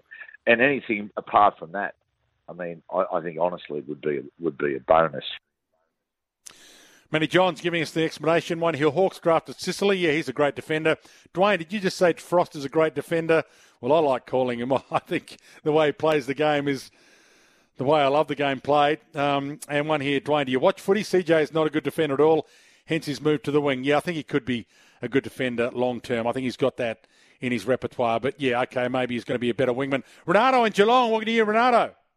Good, g'day, Dwayne. How you going? Yeah, good, thanks. Uh, just wanted to say, whoever recruited Marty Hore at uh, Melbourne, that's a very wise decision in hindsight because um, he can uh, obviously pretty bad for Angus, but uh, Marty would be a, a, really good fit down the back, uh, a cool head. So to get him out of, uh, you know, just off the the sub list would be good. Um, so, so I think we might see a bit of Marty Hore this year in the back line.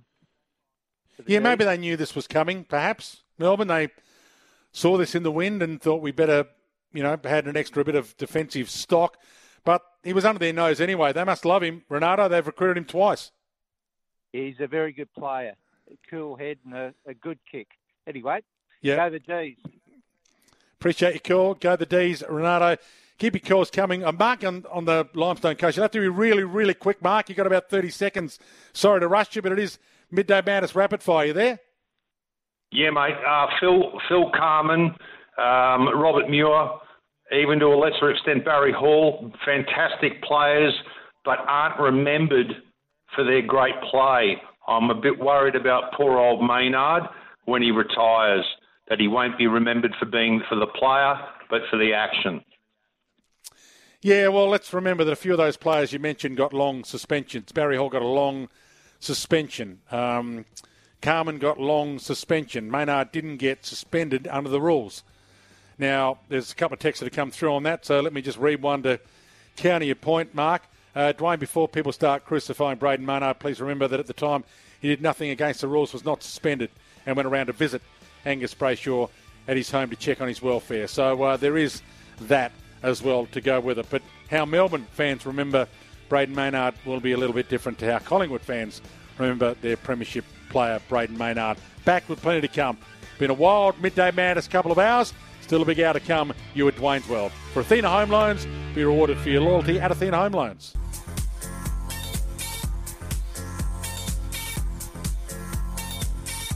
Athena will help you pay down your home loan faster. Visit athena.com.au. Dwayne's World with Dwayne Russell.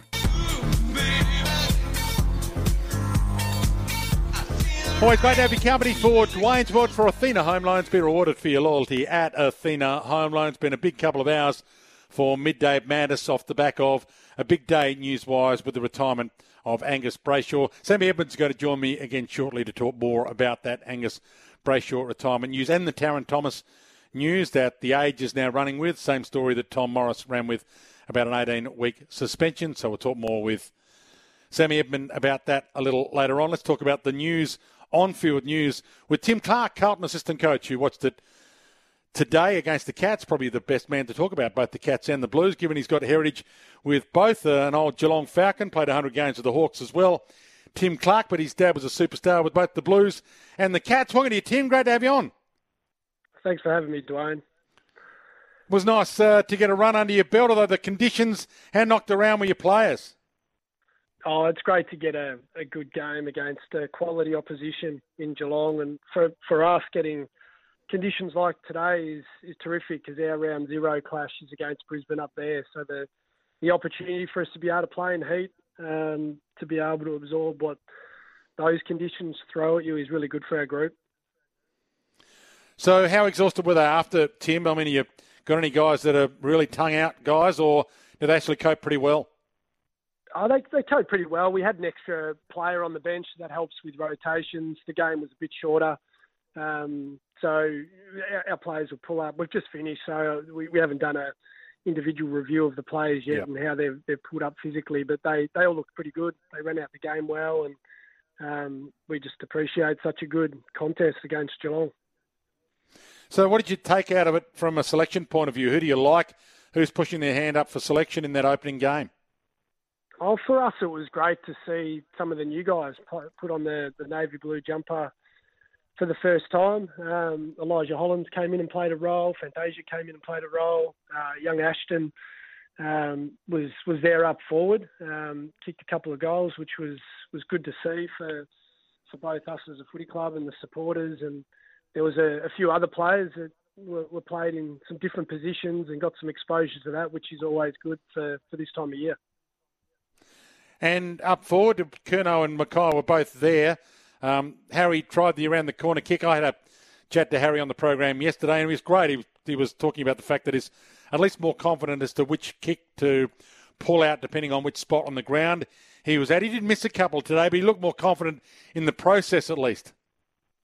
Yeah, he's confident in his process, and, and so are we. He he does a power of work on it, uh, both physically out there on the ground, but also a lot of work on it uh, with what his process looks like and his approach to, to the kick. So we're we're really confident Harry's going to uh, kick as efficiently as he can this year, and he, he had he had an impact in multiple roles today. It was good to see. So the guys that you don't have in, how far away is Sam Walsh? How far away is Jacob Weitering? What kind of numbers are we looking at in terms of games missed? Do you uh, think?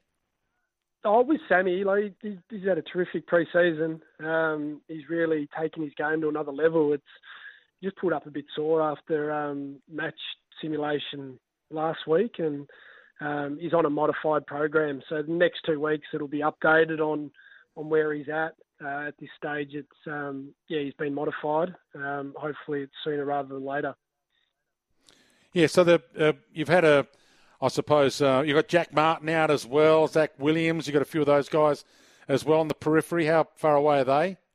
Yeah, most of those guys have different um, stages of their, their recovery, um, but most of them are in full training in the next week or two and will be available early in the season, whether it's sort of round zero, whether it's round one or two. Um, they are tracking well. Um, you know, Weeders might be a little bit behind a couple of those guys you mentioned, but um, those updates will come in the next couple of weeks from the footy club, but uh, we've got a few of those boys you mentioned that are pretty close. Is there a battle for the number one ruck spot? Is it De Koning? Well, you started with De Koning today because, because Pittonet didn't play, but is there a battle for that number one ruck spot? Oh, there, there, there is. There's been a battle for a number of our positions over hmm. pre-season, and we've we've had um, some really good competition for for spots. Pitto hasn't been able to train as consistently as Tommy over the last sort of four to six weeks out there doing match play. So Tommy at this stage has, has won the position and has trained really, really well. But you know, Pitto's doing a power of work to get himself as ready as he can, as early as he can in the season. And um, you know, that's it's important to us to have our rucks fighting for, for the position. It makes um, training better, and uh, when you've got selection competition, it's a, it's a good thing for your footy club. And how many of you guys did, did you get any injuries at all? How did they pull up? Mitch McGovern looked okay and a couple of passages, took a couple of grabs. How's he? Yeah, all, all, the guys pulled up well from from my understanding. There was nothing that was yep. communicated to us during the game. We we did take a, a couple of players out, which was planned. One there was a there was a light corky that we took out, and um, so we're pretty happy with how we've finished uh, our first real look at match simulation with a clean bill of health. Is Orazio Fantasia and Elijah Hollands both a chance to play in that opening round game? I, I presume, well, they did look okay today. I didn't see it all uh, in its entirety, but it's always difficult to know just off the screen as to you know kicks, marks, and handballs, as opposed to are they playing the role that you want them to play well. So, is there a chance they'll play opening round? Yeah, they did. They did some really good things today, both of them. Um, but both uh, Raz and um, and Lige have had terrific pre-seasons. They've given themselves every opportunity to be able to play in uh, in, in next week's game and then round zero, and they uh, they provide really good run and uh, acceleration with our ball movement, but they also provide good leadership. They've both been in the system for for for a few years, and they've they've made our group better. Um, it is hot for Spotso, and but they, both of them have put their hand up high with the way that they've not only played today, but how they've performed in training over the last sort of month or two. And you probably didn't hear, but George Wardlaw called North Melbourne style yesterday North Ball, uh, which is the, the handball chain game from defence and then link it up to the hands of a good kicker. Have you got a blue ball? Is there a the way you're trying to play at the moment, Carlton, that might be a change up in game style? I think you'll find most footy clubs call their offence something, whether it's um, you know North, obviously call it North ball, um, you know whether that's a type of offensive movement or not. But a lot of clubs tend to use a descriptor for uh, for their offence and defence, and I'm sure that kind of comment was there. But we want to be more dynamic uh, in offence, and uh, that's something that we've definitely looked at a fair bit over the over the pre-season, and um, we're looking forward to be able to continue doing that and evolving that against uh, some really good opposition. We had Geelong today, Melbourne next week, and then Brisbane. Um, you know, which we're sure those teams are going to defend us really well, and we're going to look to challenge that defence. So, what's it called on your white ball? Your style? What what that offensive style? Uh, we've got some different names for our offence and, and defence, but that's probably more of a club thing. And as long as our guys know what it means and we're, we're on the one page, which is uh, the biggest challenge in, in football. And if it's a fancy word that does the job or it's just training it uh, with repetition, um, we just want to make sure our guys are on the one page. And uh, we look forward to rolling that out in the next few weeks. Very clever by you not giving me your fancy word. Uh, there's, uh, it's just one of those things in footy. Whatever it makes your players get out and play well, keep looking for those little uh, advantages as a coach. Well, if it is uh, dynamic, is the word you used, or Voss ball, uh, we're looking forward to seeing it, Tim. Always great to have a chat to you. Um, and the stability of your club, fantastic club it must be to be involved in right now, given uh, you've been around a bit, you've seen some different footy clubs, and Carlton's in as good a shape right now as they've ever been. Yeah, we've got terrific leadership um, from Lukey Sayers as, as the president, Brian Cook as the CEO. You've got Lloydie there as our GM and, and Vossi as the, the senior coach. And that sort of filters down through our main group and our staff. And, um, you know, last year when we were challenged, there was a lot of calmness with our with our leaders, and that infiltrated the rest of the footy club. And you know, you saw some powerful results on the back of it. And um, it's a it's an environment. Um, it's a high performing environment at the moment, and it's a it's a credit to our leaders. Great to have you, Tim. We'll talk soon. Thanks for that, Dwayne.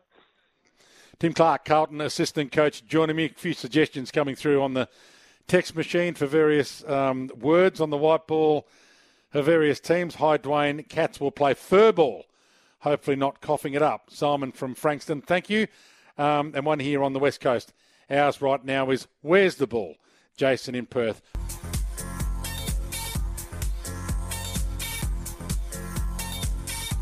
Athena will help you pay down your home loan faster. Visit athena.com.au. Dwayne's World with Dwayne Russell. Been another massive day of news and massive day of footy, which is good to have something on the field to talk about. We'll talk about both on and off field with Sammy Edmund is about to join us and then lost in the wash still to come. So anything we should have got to today but haven't got to yet, don't forget you can jump on the line for Lost in the Wash a little bit later on this hour. Still a bit to come. Sammy Edmund has been good enough to join us, SEN chief reporter. He's been out and about. He's been at Ikon Park. He's been following the Tarryn Thomas and Angus Brayshaw stories. I well, firstly, welcome to you, Sammy. Great to have you on. Thanks for jumping back on. You've been busy. Dwayne, great to be here. You're right. There's been some heavy material of late, hasn't there? I tell you what, opening round, as it's uh, known, can't start quick enough. But uh, there's been there's been plenty happening off the field. So is this a guess by me, and I'm incorrect? It seems like a few journos, maybe even including you, knew of the Angus Brayshaw retirement announcement being imminent, but what held off on the story to allow him to break it to teammates, or or is that not right?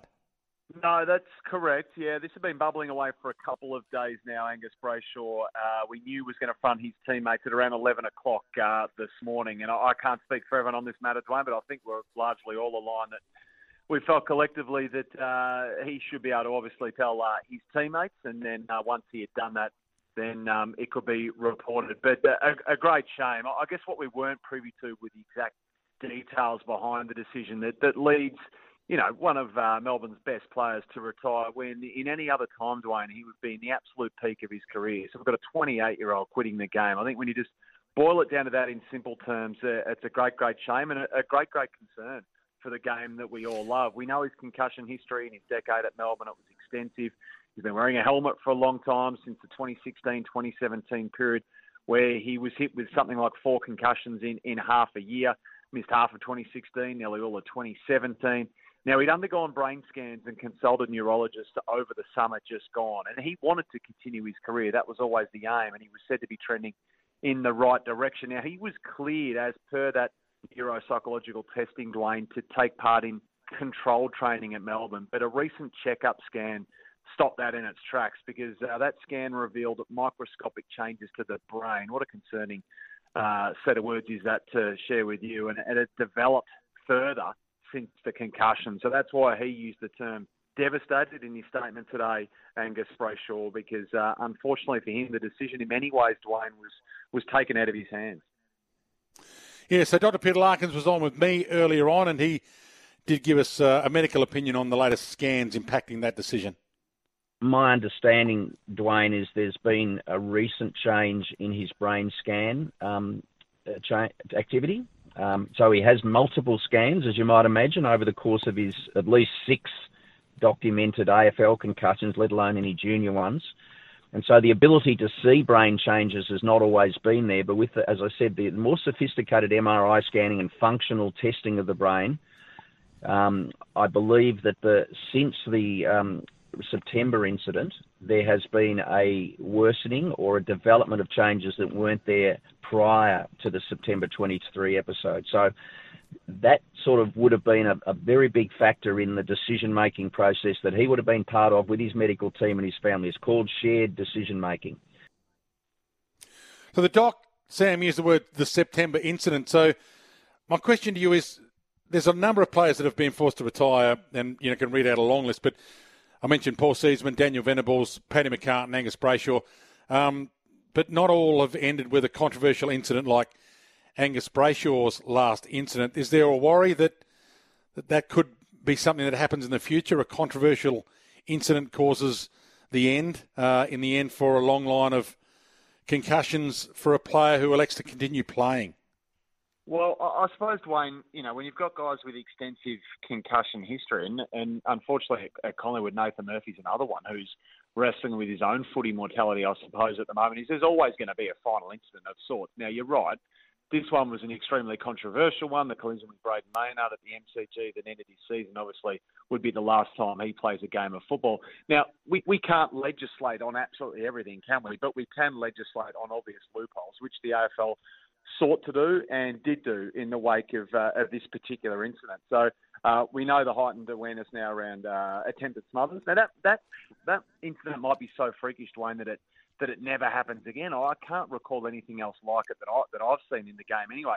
But you've got to close the loophole when it's there. So I think the AFL did that. Um, I think it's probably as, as as simple as that, to be honest. I'm not sure if you see it any differently. No, happy to leave it there. I mean, Tarryn Thomas obviously has been in the news as well. We've got to get to that. It's been reported in, in various publications now. The same amount of weeks suspension as Tom Morris reported. So, and you reported, I think, as well. Um, yeah. Is it going to be 18 weeks? It is going to be 18 weeks, and thankfully, Dwayne, right. we'll all be put out of our misery because the AFL will very soon, certainly within the next couple of hours, announce the full scope of this 18 match sanction level at Tarryn Thomas, which you're right was first reported by Tom Morris. Today, uh, confirmed or reconfirmed uh, by the Age that will wipe uh, Thomas out for four and a half months or thereabouts. So it's a suspension that obviously puts his, uh, well, certainly his Kangaroos career in, in jeopardy, if not kills it completely, and his wider AFL career in extreme, extreme jeopardy as well. The investigation that led to him um, being accused and found guilty of behaving inappropriately towards a woman. We know he fronted the integrity unit uh, back on January 29.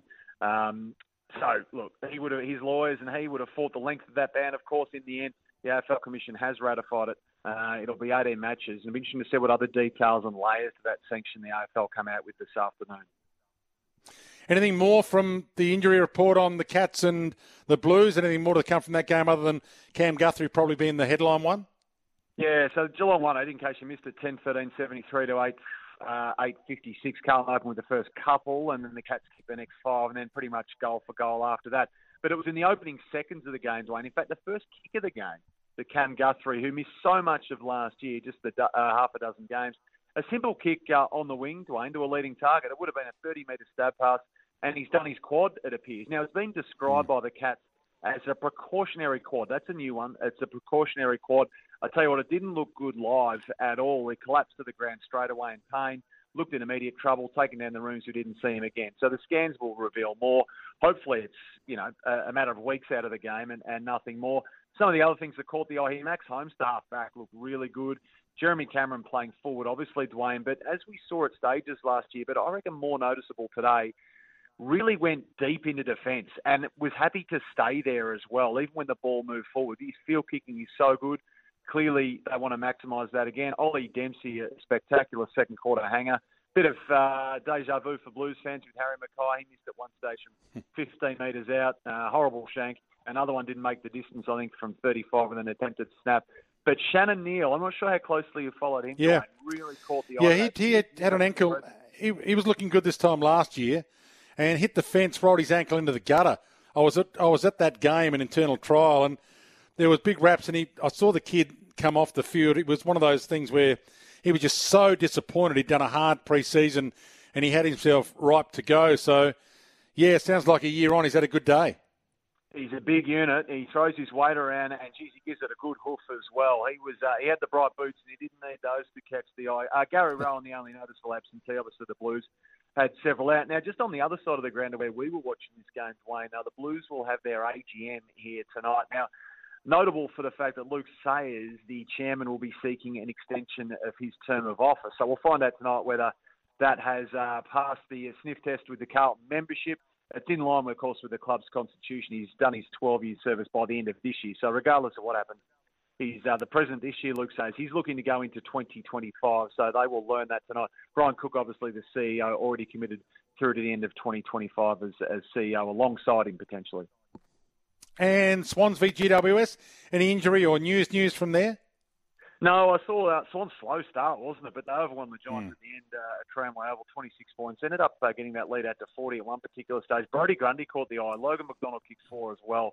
Aaron Cadman, nice to see him kick uh, four goals at the other end uh, for the Giants. So uh, Grundy looked good. James Jordon had a run around as well. And a pretty strong side there for, for Sydney. That Heeney running around, Blakey, Errol Gulden as well. So um, a bit to like there. And then we've got the Q clash later on, Dwayne, between yes. Brisbane and Gold Coast just after five. And you've got to go home. You're in the bad books at home, I hear. Yeah, well, look, we extended the kids' bedtime uh, last night, uh, Dwayne, and as Gary and Tim uh, referenced to, Mrs. Marshall, not overly thrilled with that, to be honest, and less thrilled when uh, the Aussies needed 32 off uh, off uh, an over and a half. But uh, enter Tim David to somewhat save face for me, uh, at least the kids were rewarded. However, uh, one of them this morning, Dwayne, might have woken up with a bit of a sniffle and a cough, and uh, I dare say my decision might come back to haunt me once I get home later on. uh, you'll sort it out, Sammy. Uh, hopefully, you're still on the program tomorrow because I need you. You joining me at the Whitten Oval tomorrow? Well, I've got the uh, the captain's run tomorrow, Dwayne. So well, you uh, have. I'm up, about, I'm up and about early, and I won't have as much fun as you tomorrow, unfortunately. I'll tell you what, how'd you like? Could I ask a request of you, Sammy, before you go? For sure. I hear you're hosting breakfast in a couple of weeks. Can I join you? I'm I'm not required on the for Dwayne's World that day because the cricket's on. Could I come in early and maybe do a breakfast show with you instead, just to because I don't want to be off air for a day.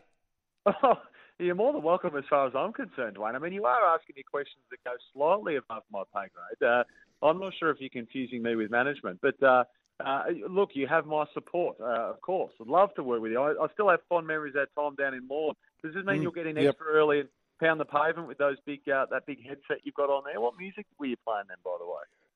Oh, I'm not sure what I was going with. Probably a bit of Neil Young. But um, yeah, I'll, I'll look lock me in for the 11th of March, the Monday, and I'll bring a jacket just in case you get cold like you did down the lawn. No, I'll look after you. Good man. Thank you, Dwayne. Sammy Edmund joining us, SEN Chief Reporter.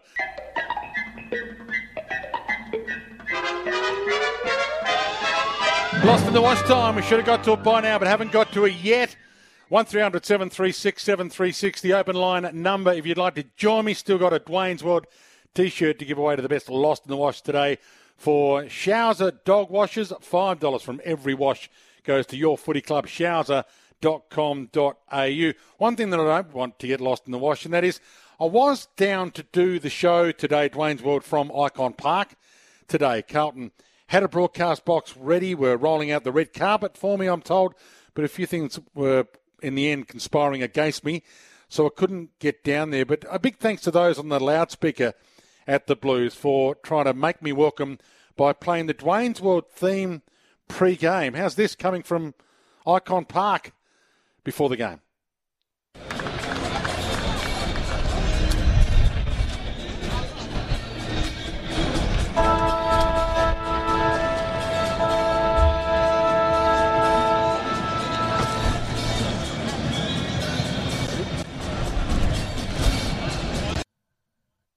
Good on them down there at Ikon Park. Sorry I couldn't get there, but nice of you to roll out the Dwayne's World theme.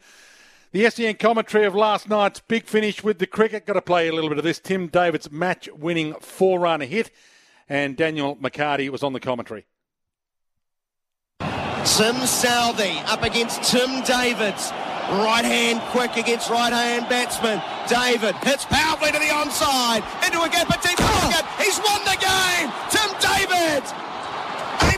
Brilliant, brilliant cameo at the end. Alongside his heroic captain Mitch Marsh, who's put on a clinic himself with seven sixes. But Tim David has come in and slammed the door on New Zealand's face. One of those things, if you haven't seen it, it's worth a watch. The last couple of overs, Australia needed 28 from the last eight balls and got there in the end. Mitch Marsh, 72 from 44 balls. Tim David, 31 from 10. Michael in Sunbury, you've got a lost in the wash as we head to your calls. 1300 736 736. Welcome to you, Michael. Yeah, g'day, Dwayne. Um, lost in the wash, the absolute domination by the Aussies in the WSL at Sunset Beach today. Molly Picklum and Jack Robinson both um, winning, with Molly Picklum going back to back at. So, talk. Uh, you know a few of these. You love your surfing, obviously. You're in Sunbury. Michael, it's, uh, there's man-made waves just down the road from you. Uh, You were surfing an aficionado. It's nice to have you on talking about it. Yeah, mate, I love the WSL. Get up to Bells every year. Been overseas to watch it. Um, bit of a surfing nerd. I do get down to Urban Surf when I can. I've um, got a membership there. But yeah, love it. Great to have you call. Has been lost in the wash until you brought it up. Hold the line. You got a Dwayne's World t-shirt coming your way.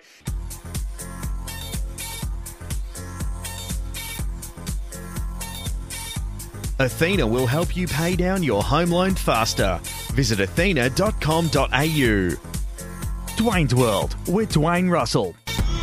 Yeah, look, you know, I, I'm a traditionalist. I don't like uh, the constant tinkering with the rules. Uh, I'm no fan of VAR, uh, and this blue cards suggestion is it's going to be trialled at, at, at lower league levels in some of the you know lesser competitions. Um, I personally, I'm not a fan. Uh, I leave even more confusion, and uh, you know we- we'll have VAR getting involved in blue cards at, at, at some point, which will slow the game down even further. We're going to get to the point where a game of football goes on for about four hours. Um, I don't think it's a positive development, but uh, th- this is the modern era. Unfortunately, uh, when, when you have cameras everywhere, fans demand perfection, and the problem is you can't have it because it's a human game, and there are always going to be mistakes made and differences of opinion. But uh, I wouldn't be surprised at some point if FIFA introduce it by their lawmaking body IFAB because they seem to like to tinker with what is the best game in the world. I can't fathom it to be honest. Simon Hill, the voice of the world game, doesn't want blue cards. It's interesting. We do get a number of callers to this show saying when the AFL change a rule, well, other sports don't change their rules. Well, soccer's about to change theirs and have blue cards, a sin bin. You're off for 10 minutes. They've got yellow cards, send off, yep. Second yellow, you're off. But now a blue card for the sin bin for 10 minutes. Will it work? 1300 736 736. A little bit of alternative sport, given that we've also got a text here from Gino, and I don't want this to get lost in the wash as well. Um, we've still got a Dwayne's World t shirt to give away.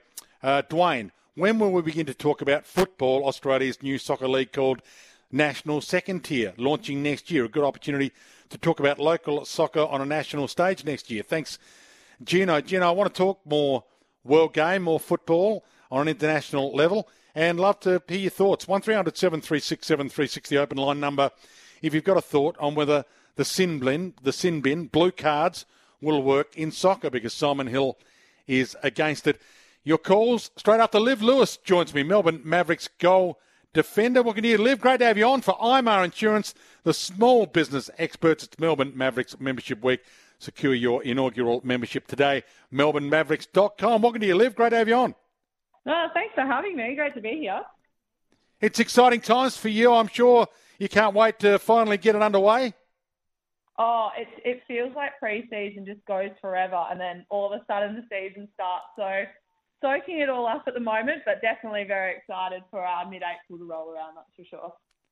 So you've had to sort of cross town. How have you felt about it? Yeah, it's uh, it's a funny one. Um, you know, I'm not new to changing teams. I went from Fever to the Vixens uh, three years ago now, and then and that was a bit funny. But yeah, being so close to uh, the old team is um, you know, still bumping into the old teammates here and there, but nah, um, it'll be fun. It'll be a good little rivalry round one. I'm really excited for it. Don't be afraid to throw out a line. So you just didn't want to be part of their what shoddy outfit anymore, or what was the reasoning? yeah, no, I mean it's it's a brand new team, the Melbourne Mavs. It's such an exciting opportunity. Um, you know, hearing some of the girls that were going to be on board, it, it was um, yeah, it was an opportunity that I really just wanted to grab with two hands. I'm I'm really excited about it, and very cool to be able to start something from scratch as well. So yeah, very exciting. So, what boxes do you need to have ticked when you're thinking about going to a new team that is brand new?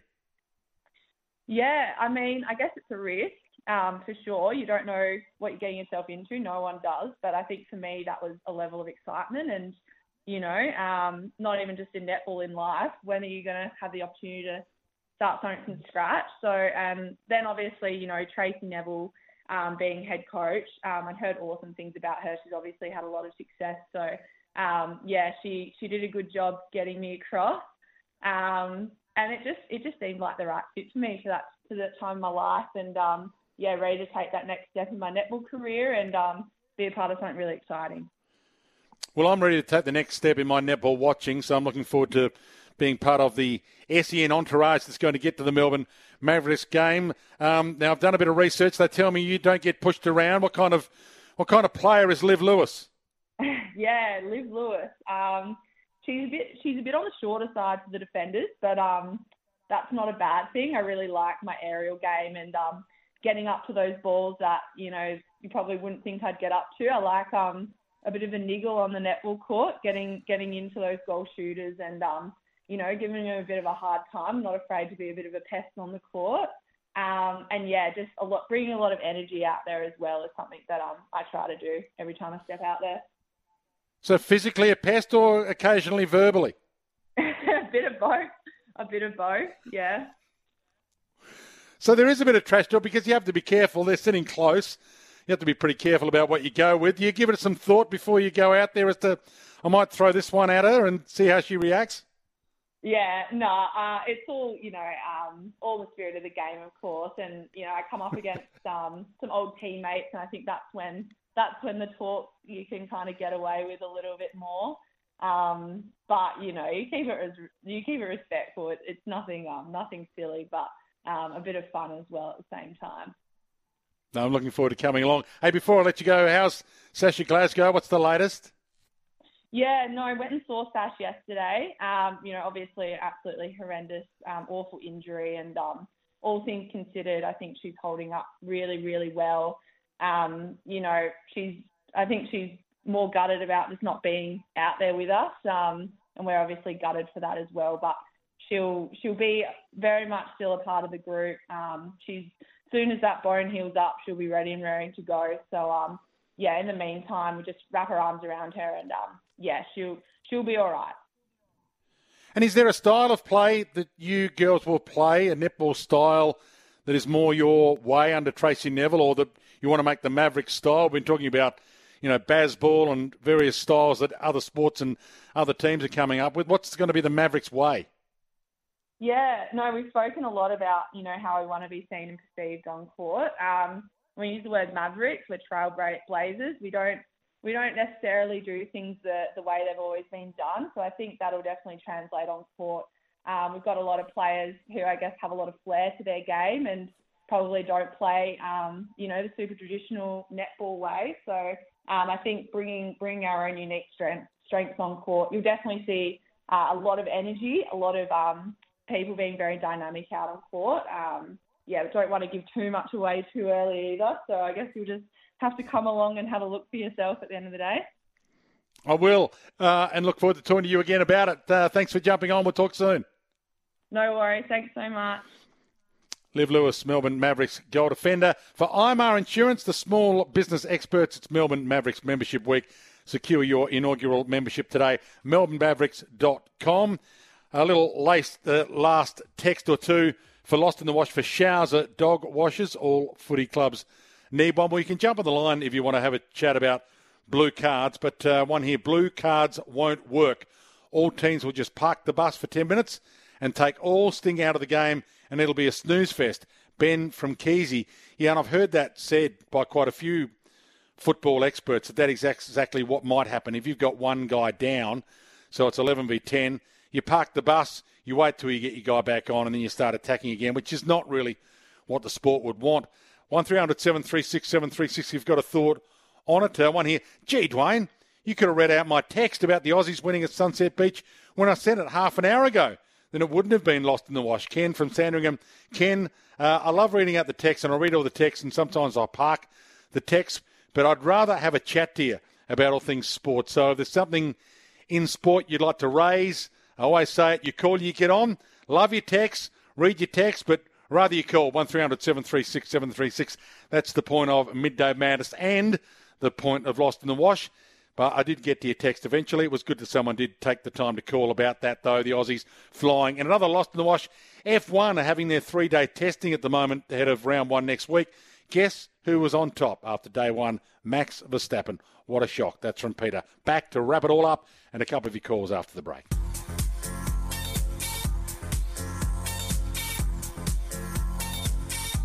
Athena will help you pay down your home loan faster.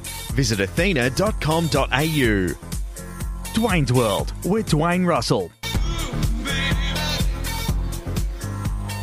Been a massive show. Been great to have your company today. Jenny in Box Hills on the line. We'll get to you, Jenny, in a matter of seconds. A couple of texts have come through uh, that I want to get to as well. Uh, Dwayne, some of us can't call in because we actually have jobs. Um, yeah, I get that, Paul. But I love your calls. I mean, Midday Madness I know I should give more T-shirts and prizes away to texters, but I love the interaction and love the fact that you call in. So uh, apologies to those texters that I don't get to on the text machine because I don't read your text out. But we do get hundreds a day, but I'll read them all, even if I don't read them all out. And that's the 40 Winks Tempur text machine, 0433 98 11 16. Always love your text. The all new Tempur Pro, Tempur's most adaptive mattress ever, is here. A mattress like no other, and you can check out the whole Tempur range, pillows and mattresses at your local 40 Winks. One text that I didn't get to from earlier from Trent Reef McInnes better than Kreuger as a forward. That'll be an interesting. I don't think there's room enough for both of them to play round one either or opening round either. And one here on the blue cards, I find it really disappointing that Simon Hill is against the blue cards. Watching eight grown men surround an umpire and carry on like absolute pork chops is a disgrace and is just as bad as the horrendous staging that occurs. Thanks for that text, Andrew. Jenny in Box Hill, welcome to you, Jenny. Yeah, hi, Dwayne. Uh, just at the end of the Super Bowl, I know it's a couple of weeks ago, but the official announcing the Chiefs, the winners, he declared them champions of the world, and then a bit later they declared themselves the champions of the world. I didn't know gridiron was. Um, uh, they uh, were op- opposing other teams from around the world. Well, they are the best gridiron team in the world, I suppose. They're the champions of the gridiron world. They tend to do that in America, Jenny. The World Series is a baseball competition played between teams only from two countries. So, uh, yeah, they do it with baseball, and now they're doing it with the NFL. Um, but nice pickup. Uh, nice, nice late lost in the wash for Showser, and it's always great to have you call, Jenny. Always nice to hear your voice. I want to hear off the text as well. Dwayne, I mentioned Neil Young listening to Neil Young. Uh, Neil Young still touring in the USA. Didn't know that, but I've seen him a few times, and he is a ripper. Been listening to a lot of ACDC and Stevie Ray Vaughan lately, as well as Neil Young. Speaking of greats, um, time to celebrate some lives thanks to Tobin Brothers Funerals. You can visit tobinbrothers.com.au. Tobin Brothers Funerals celebrating lives, and we've been celebrating the career of Angus Brayshaw today. Today it's a massive shout out to James McLeod and all the team at Tobin Brothers with today marking the 90th birthday of Tobin Brothers Funeral. So happy 90th birthday to the Tobin Brothers team. Feb 22nd, 1934 was the first day of Tobin Brothers. So how about that for a great life to celebrate? Tobin Brothers, happy birthday to you and thanks for your continued support of this program and SEN in general. Happy birthday also to Nick Dal Santo, who turns 40 today thanks to Tobin Brothers Funerals, a family owned business since 1934. Celebrating lives as always. That's it for today. We've been driven by Werribee Kia. The team will look after you down at Werribee Kia just like family, so you can visit Werribee Kia and find that incredible EV9 and their entire EV range. You can book a test drive, plus there's a swag of brand new 2024 Kias on offer at tremendous drive away prices, so you can drop down and see David, Janan, Aid, and the team talk about their, well, they've got the new Picanto from 19990, the 2024 Sorento from 53990.